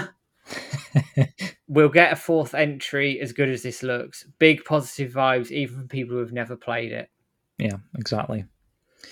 Uh, and then we've got Funny Blake Berger who says, This is so exciting. The art looks incredible. The quick bit of motorcycle. Yeah. And then Guppy, directed by a veteran in the industry and having you involved as executive producer, doubt it will go wrong, especially after watching the trailer. Very common consensus overall. Yeah. And we've got one from a guy called Spud1897. I don't know who that Who says- is. he says, All I have to say is, oh my god, utterly insane. This could be the shot in the arm we need, guys. Let everyone know on social media how good this trailer is using Shenmue, Shenmue anime hashtags. Good comment from that guy. Yeah, don't know who he is. Sound man. Um, next one from Daniel Mann eight six one. He said, "All in all, this is pretty much everything I wanted from this. The only thing missing was a glimpse of Xiuying in am- anime form. Actually, come to think of it, there wasn't much of Shenmue two at all in this tease. It was um, all mostly Yokosuka. Still, seventy man battle hype. Terry looks dope. Guizhang looks spot on. The tone looks incredibly badass. Yeah, I loved it. Nice one, that one from Daniel Mann. Uh, Kenzo38130. Um, It's a shame so many people had that name taken. 38,129 people before him, but he says, What a day to be a Shenmue fan. A lot of anime fans are also gamers, so it can only help Shenmue grow if the anime is doing well. Shenmue 4 is hundred thousand percent coming. Confidence. I like Very it. confident. Landy Summer says, Wow, I love the look. The trailer was really well done. Still too early to tell how the overall narrative is going to translate to anime, but I wouldn't be surprised at all if it becomes a medium for the rest of the story. And honestly, I'm okay with this at this, point. I mean, I think I said this at the top of the show. I and you you're you're the same as me. We want Shenmue 4 in game form. We want it finished in game form. Yeah, But definitely. this is the insurance policy, in my view. If if we can't get it in game form and they have to finish anime, judging on what we've seen so far, I have no problem with that. But I don't want that being misconstrued by anybody, Sega, whoever listens to this, that that's an excuse not to give us Shenmue 4 in game form. We want Shenmue 4 in game form, but if we have to settle for something and it is the only option to have it in anime form, then this is probably the best way and best look we're going to get it. Yeah, but if the anime is successful, I think they've Yeah. got to try another game because you're going to have a new fan base there as well. So yeah, I it's think. uh, it's it's it's got to happen, really, in my Yeah. opinion. yeah, I agree with that. And then we've got a comment from Nigel. Nice name. I am much more into this than I thought I'd be. The presentation is very crisp. I'm glad to see it's bringing in potentially new fans. Not getting ahead of myself, this makes me feel a little more confident about a potential Shenmue 4. It's an overriding feeling, isn't it, in the community with Yeah. this and Shenmue 4, which is, yeah, it's great. Um, catch any sailors here. I quite like that. I'm going to watch this anime over and over until Shenmue 4 gets released in 10 years, maybe. but at least it's not 20 years. Come on. That's true. Yeah. It's quite quick actually for Shenmue. Yeah, it's not bad for us. Yeah.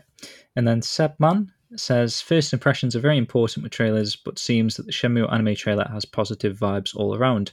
Compare that to the mixed emotions around the Resident Evil film trailer also came out today. It's not impressed. I'm most excited for story bits that didn't make it into the games.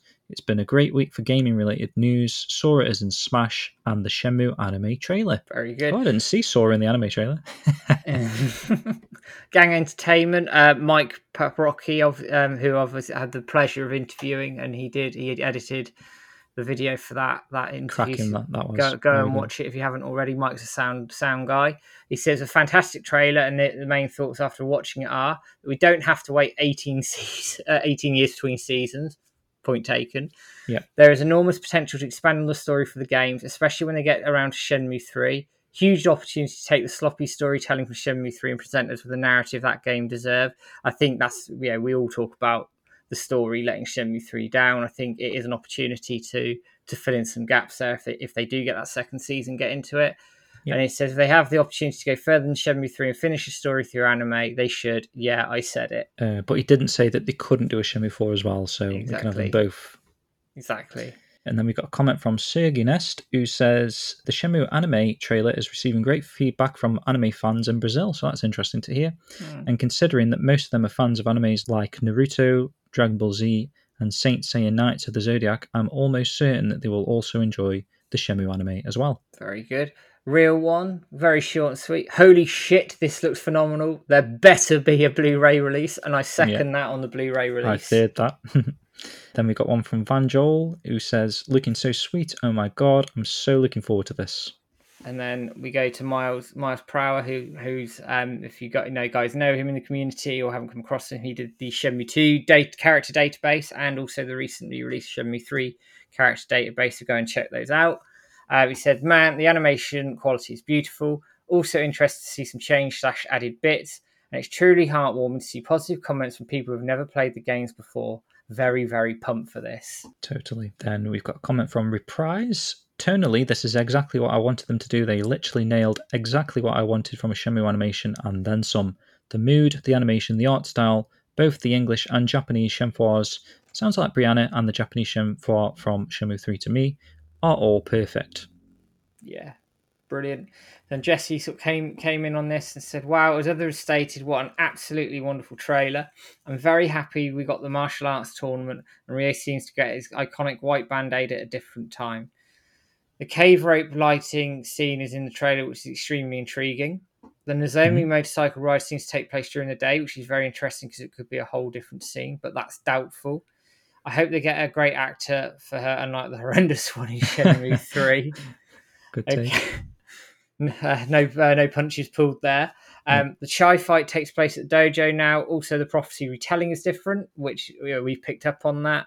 Yeah. And then I can't wait for this anime to come out. When I have the time, I'm going to be poring over every single frame of this. Guys, the future for the franchise seems so bright, and I can't wait. And the final comment we got is from Tentai. There is more on the in this actual topic you can go check out, but this is the last one I'm going to end with. He says, "Fellow fans of this amazing series, we have enjoyed when no one would even try. This is what we wanted. This is what the fan base and the game itself, which is a masterpiece, deserves. And this is going to bring us closer to getting four. I know it. Stars have aligned. I believe." It's a nice uh, comment just to, to end. The mood in the community from from this is is crazy. Is it feels like the Shenmue three announcement again? Maybe Yeah. not quite there because Perhaps obviously not quite. Yeah, ma- you know, with the weight and everything, and I understand that, but I think there's a buzz now. Like the, the community is buzzing. I don't know. If it just feels like the, I, I- well, I said in my comment. It's a- it's a it's a shot in the arm. We needed something like this to really invigorate this franchise and really invigorate the community. And, and as Mhm. much as Shenmue Three did divide opinion, we're all unified behind this, and I think that's the strength in unity here, and it could really sort of power this this franchise on. Yeah, definitely. It's not like Shenmue has gone away again, but just just this and the, the, the response from the fans, it just it kind of feels like Shenmue's back again. Yeah, not that we, we had any scares or anything really, but a few years have passed and it was starting to get a little bit worrying. So this has reignited uh, fans' passion towards the series, and hopefully that can snowball into uh, potential Shenmue 4. And apart from the fans, obviously, like I said earlier, we, we've got media outlets that are pumping out information. Not as clickbaity as the ones they did for Shenmue 3, I would mind. It- They've just gone for the sort of uh, just general um, what's been released. You know, here's a trailer, go watch it kind of thing. Not too much detailed impressions from whoever's written these articles. It's kind of just like a copy and paste. Um, Mm. this is newsworthy, so I'll, I'll pump it out on the website, sort of thing. So we have got articles from Gematsu, IGN.com, and obviously also Ezra probably pump, pumped one out on the Japanese IGN. he did pretty quickly, actually, if I'm if I'm right. Famitsu probably as well, right? Uh, yes, there's a Yeah. lot of the um, um, Japanese sites pumped him out. Famitsu, 4Gamer, and there's somebody else in Japan pumped have, like pumped out articles since. So th- I mean, this is everywhere. Yeah. Uh, we've got NME, which is uh, music music on it, right? NME? yeah, enemy f- is obviously for anybody who's not. I don't know if it's it stretches outside the UK particularly, but in the UK, enemy is quite quite popular, and it's a mainstream magazine. So for Shenmue to get mentioned on a website like enemy, it, showing the mainstream appeal of this this anime, which is exactly what we wanted. Yeah, totally. And then we've got uh, an article from Kotaku as well, and then a couple of articles that we have actually had some impressions from the actual writer of the articles from. So we've got the Push Push Square one, which is like a, a PlayStation based website, I believe, right, or or just a gaming one in general. Just it, looks like PlayStation. It's kind of. PlayStation sort of leaning. Fair enough, fair enough. So I haven't got the guy's name actually. Let me just double check. Oh, so Sammy Sammy Barker, uh, who works for Push Square here. While he says fans were divided on the overall quality of Shenmue 3, but it's looking like there'll be less debate over Adult Swim and Crunchyroll's adaptation. Shenmue the animation is looking ace. Okay, fair enough. And then we've got a final article from Eurogamer. Yeah, Martin Robinson over at Eurogamer. Um, Cool. again, it's pretty much it sort of just goes into a little bit about what Shenmue is. It talks about Chikara Sakurai being known for One Man Punch, which is another anime, etc. But this this comment at the end um, made me sort of smile a little bit. After the much anticipated Shenmue 3 also ended on a cliffhanger, there's been murmurings that the story might wrap out in a medium outside of the video games. But to be honest, I'm happy for Ryo to be in pursuit of his father's murderer for as long as possible if it means we get some more sweet Shenmue action. What a way to end that. That's nice to see. He's obviously a Shenmue fan as well, and um, yeah, that's kind of what we want. We want all these media outlets to kind of share the news, get it out there. You know, let's really push strongly now for Shenmue the anime, Shenmue Four. If we can do it as well on the the fourth of every month as well, let's all combine our efforts and stuff, and uh, we'll see where this takes us, man. Yeah, I'm, I'm really, like I say, I'm really, really, really pumped for this. I mean, anybody who watched the stream um, on, on Thursday would have seen that it was um, it's quite difficult to stay calm and controlled on stream and not lose my mind. Um, this is a real, real big opportunity for Shenmue here. And judging what I've seen so far, judging on the reactions that we've seen so far, if it's anything, if the anime actually lives up to, to the reactions and everything we've got so far, then we are A, in for a hell of an anime series, and B, this franchise will keep on living and it will go from strength to strength, and we need to support it to allow it to do it. Definitely, definitely. Right, so that kind of concludes the chat we're going to have today on the, the trailer and the panel. But if you stick around, we've got the news section coming up next. Okay, so let's have a quick music break now before we get into the news section. I'm going to play a piece of music that's actually, I think it was in the original Shenmue as well, or at least on the orchestral soundtrack. But this is from Shenmue 3, and it's a, an Osamu Murata track, and it's The Place Where the Sun Sets version 2.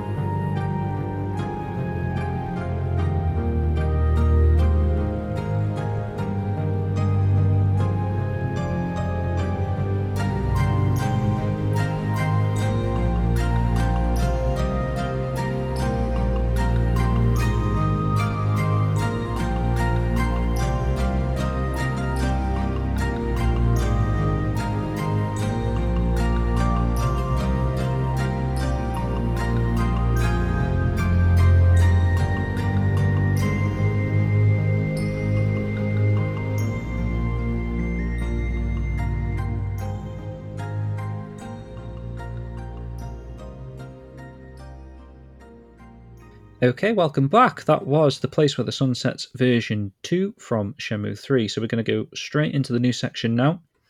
So, first up, Matt, you've been obviously keeping up with your interview series in between these mainline sort of episodes of the podcast. And since the last episode, you've spoken to a couple of people. One of those that's been released, and that was with the Kitchen Brothers. Do you want to talk about uh, your experiences and your chat with them? Yeah, I was lucky enough to get uh, both George and Joe Kitchen on for a sort of tag team interview, um, talking about the um, Shenmue music they're put, they've been putting out in the community. And for those who don't know, these these are two twin brothers who are massive Shenmue fans. I was lucky enough to meet Joe in Monaco in 2019, actually as well. Um, really sound guys, and what they've done is, I'm sure you've seen the videos where they've taken Shenmue NPCs and given them a bit of a backstory with some new music and I'm probably underselling it, but what they've done is to get the music the way they want it, they've actually sourced modules, instruments of the original Shenmue games to create that authentic Shenmue feel to the music. Honestly, their their music should be in games. It, it, it, feels like new Shenmue music is being written. So we talk a lot about that and how they discovered the series, how they got into music, how they source the instruments, how they source the modules. And we also talk about the um, Kickstarter dinner in Tokyo, where because Joe and George backed at the ten thousand dollar tier because they have school in Guilin. So they backed at that tier and got to go out to see Suzuki, have the tour of Dobuita Street, uh, go have dinner with him. They talked a little bit about what they saw on his laptop behind the scenes as well great interview, great pair of guys, massive, massively talented um, individuals as well uh, in the community, and they just add so much in terms of the music. So check that out because it's it's a real, real good one. Yeah, I thought that was one of one of your best interviews, man. They're just quite funny actually how they're kind of like bouncing off each other and telling each other off at different points throughout the show, and oh, it, it's just a good, good sort of like twin brother banter between them both. It's uh, yeah, uh, it's pretty cool, and uh, both really decent guys. Like you say, they've got they've got the the school they opened up in Guilin even so. The Shenmue journey is is really really interesting. Seemingly now here they are creating this Shenmue authentic sound of music. So yeah, definitely, I would love to hear that if uh, they get picked up by Yu Suzuki and the team from making music in future games. I know there's already a wealth of music that's supposed to have been produced back in the day, but if they do need any more music for the future of the series, I mean, I, would definitely go towards the the Kitchen Brothers yeah. for for some of that. they should be at the top of the list, in my opinion. Yeah, and Joe actually puts these videos on his YouTube channel uh, some of the music they've created, and the well, there is a more recent one which we're going to get into in a little bit, but the last one that he actually created and spent a lot of time on, I believe, was this Godhead Fortune Tellers theme. Yes. Um, it's a nice big 21 minute 30 video here. And, and, all of his videos are really, really good. The editing skills he's doing, where he's taking sort of game footage and manipulating it to create a, a sort of a storyline for some of these characters that didn't really have background stories. Like in the original game, we got loads of background stories and lore on those characters from Shenmue 1, but from Shenmue 2, we've got less lore to work from. So they're kind of making little stories to go with what you can pick up on in the game, you know, where the characters walk on their daily schedules or if throughout the game they do kind of add little lines and stuff that kind of like Joe's taken that to create these videos. So they're really interesting. We'll put a link in the show notes again, and I'll probably show a little bit of footage as I'm talking now of this video I'm referencing. But the latest one he's done, and he, as I'm recording this, it was only four hours ago, and we're going to play at the end of the show after the news section. But he's created a piece of music just overnight, seemingly, for the Shenmue anime trailer that obviously is the main topic discussion of this episode. So he's he's, he's watched the anime trailer, and obviously the music we got in the trailer, I don't think we've spoke about actually, but it's kind of more like a Western Hollywood style. You know, yeah. I think I think it works really well for the trailer, and for just just as introducing fans to the the Shenmue anime here with this piece of music that they've used. So Joe's watched the anime and he's written a piece of music based on what he's feeling from watching the trailer. So yeah, that's really cool, and we're going to play that piece of music at the end of the show as well. So moving on, dude, we've kind of been asked by Radio Sega. I know we've we've worked a lot with Casey on the Sega Lounge. We have. He's probably um, fed up of us.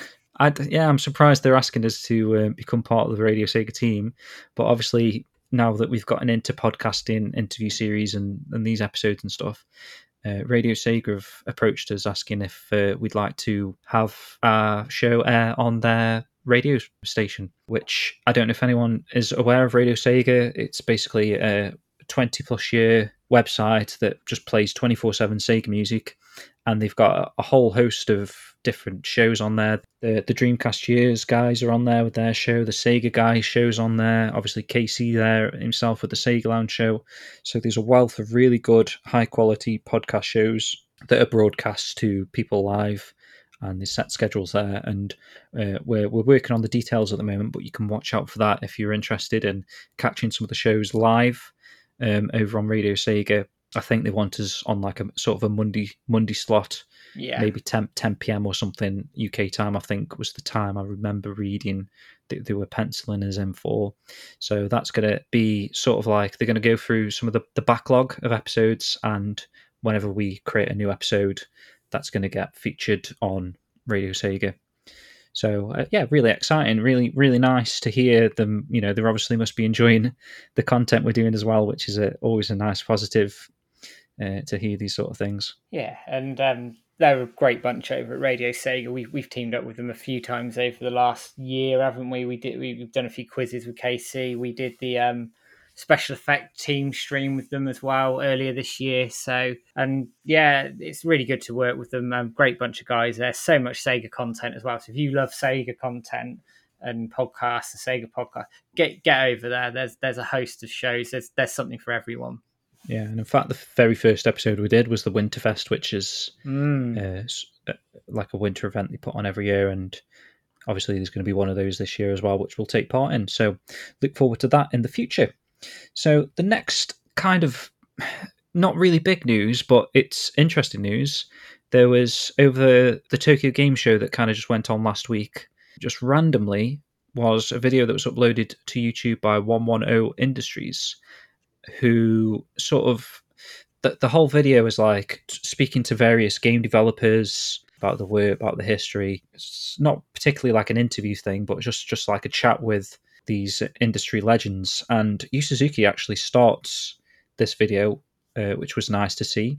So, Matt, can you tell us like what Yu Suzuki's actually talking about in this? It's like a five minute clip into at the start of this this long video. Odd, isn't it? Um, because as far as we know, he's nothing to do with uh, 110 Industries or anything of the sort. But I know that within the games industry, obviously, Yu Suzuki is, is still a very revered name, well respected man for for the the innovations that he brought to gaming. But here he's talking about um, the sort of feelings and emotions that he wants to be able to convey through video games. He goes into a bit of detail about the emotions in games and how you sort of try to get them into games. He also talks about the difference between conveying emotion in a film and in a game, and, and how you sort of have to then get uh, get around that a little bit. Um, I won't go into too much detail on it. Um, go and watch it. It's only it's only a five minute video at the start of start of the video. Um, but it's well, it's a good insight into sort of what Yu Suzuki is thinking about when he's trying to make his games and trying to convey certain feelings, emotions. So yeah, and it was nice to see him out looking well in public and seems quite quite happy. Yeah, for sure. And again, I'll link that in the show notes if you've not caught that yet. Next up, so obviously this is going back quite a while now. We've all pre-ordered the, the Shenmue 3 soundtracks, vinyl, etc. from either limited run, big wax, or just for games. And uh, although we've not received or we've we've not had confirmation of everything being ready to ship, because obviously it was that big 13 record box set and quite a few different versions of the soundtrack and stuff. But the actual, what would you say? It's sort of like a, a compilation of the best of music or a hand picked yeah. uh, arrangement yeah. of music. That that particular record has already been shipped, and people have started picking those up in the post already, uh, mainly from Big Wax and Just for Games. Uh, obviously, Just for Games, we've spoken about previously on news sections. They did the the glow in the dark vinyl variant. That was the first thing that I received through the post was that that particular variant, which was interesting considering it's it was like this exclusive variant, and that that was the first one to come actually. But Big Wax have already shipped out their version, which is the same one that Limited Run was selling. I think it was like one of Yeah. them's one of them's bronze or something, and one of them's I can't even remember now. These, these Silver two, or black? yeah, it's like a two coloured vinyl set of Mm. two records, obviously, and those ones have shipped as well from Big Wax. I'm not 100% if Limited Run have shipped that particular record, if you just bought that on its own. I think they have started. I know that they've got the two piece records in hand at their warehouse and they have started shipping some of them. So Yeah.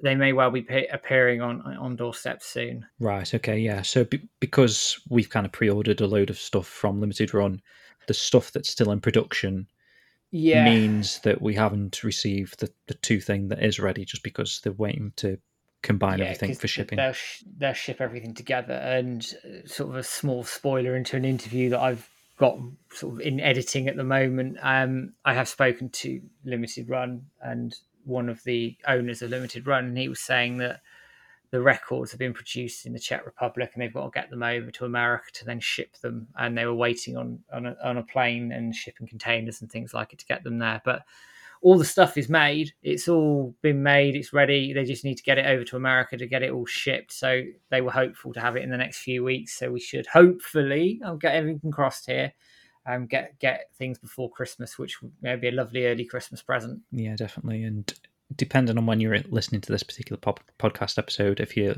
listening to this straight away, that's something you can look forward to there that Matt's teased. A little interview with Josh Fairhurst coming soon. So look out for that.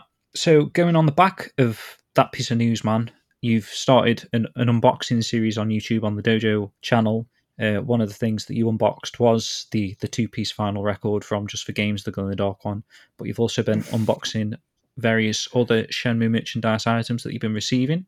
You want to quickly brief us on what viewers can expect from your unboxing series? Yeah, I mean, I, I don't take credit for the idea. It was my wife's idea. Um, she watches a lot of unboxing videos. Um, she's really into sort of Harry Potter and um, other sort of bits and pieces around it. So she watches a lot of those and said to me, "Oh, you should do something like that." And I thought, "All right, yeah, you know that's a really good idea. So why the hell not?" So yeah, the first one I I did um, was the um, glow in the dark. No, it wasn't. It was the it was the Tubbz Duck actually. The first one I did was the Ryo Hazuki Tubbz Duck. Mhm. That was my sort of ta- sort of dipping in the toe and got some good feedback on it.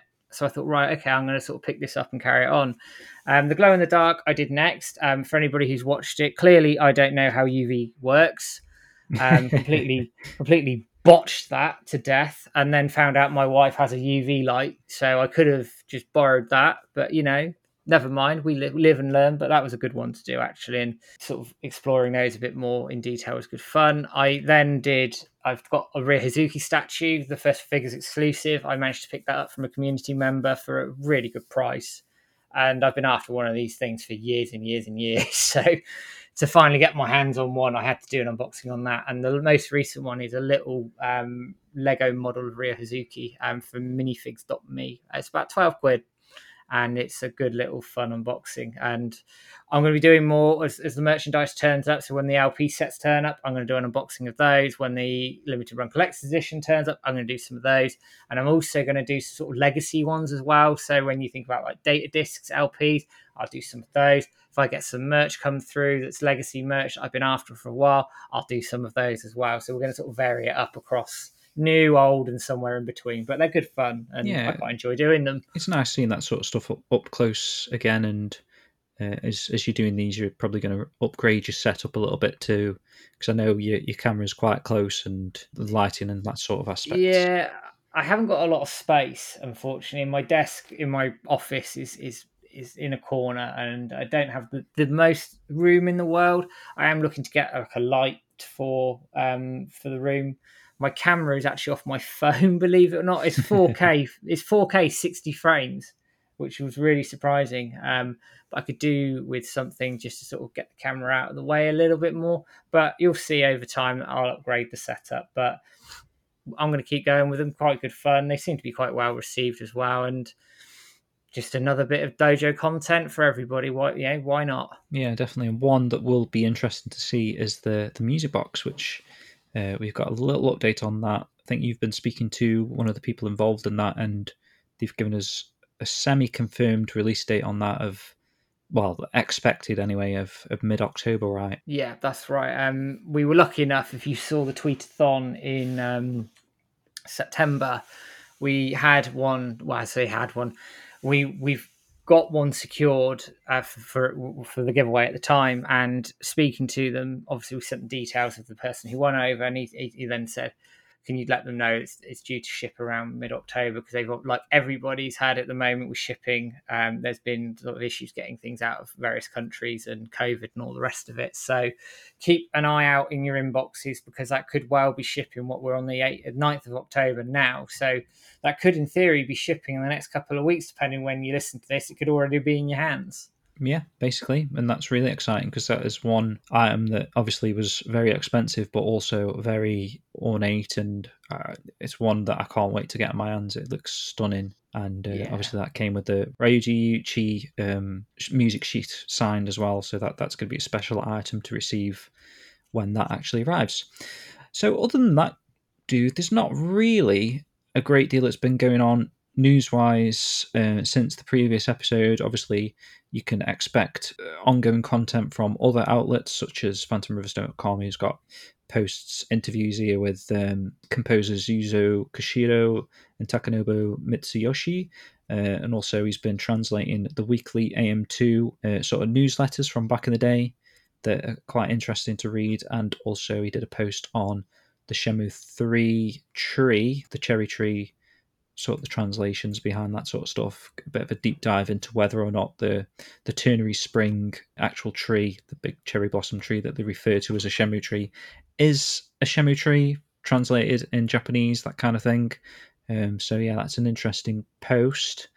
Um, but other than that, I think that is the news covered for this particular episode, unless you can think of anything else to add to this list. Not at the time of recording, just let's keep our eyes out for, for any more anime news. And I will say to everybody, obviously, with the anime, let's um, let them know how happy we are with it. Get them involved in the fourth of um, the month tweetathons, and let's let's take advantage of this because we've got a really good opportunity here. Yeah, totally. So definitely moving forward, guys.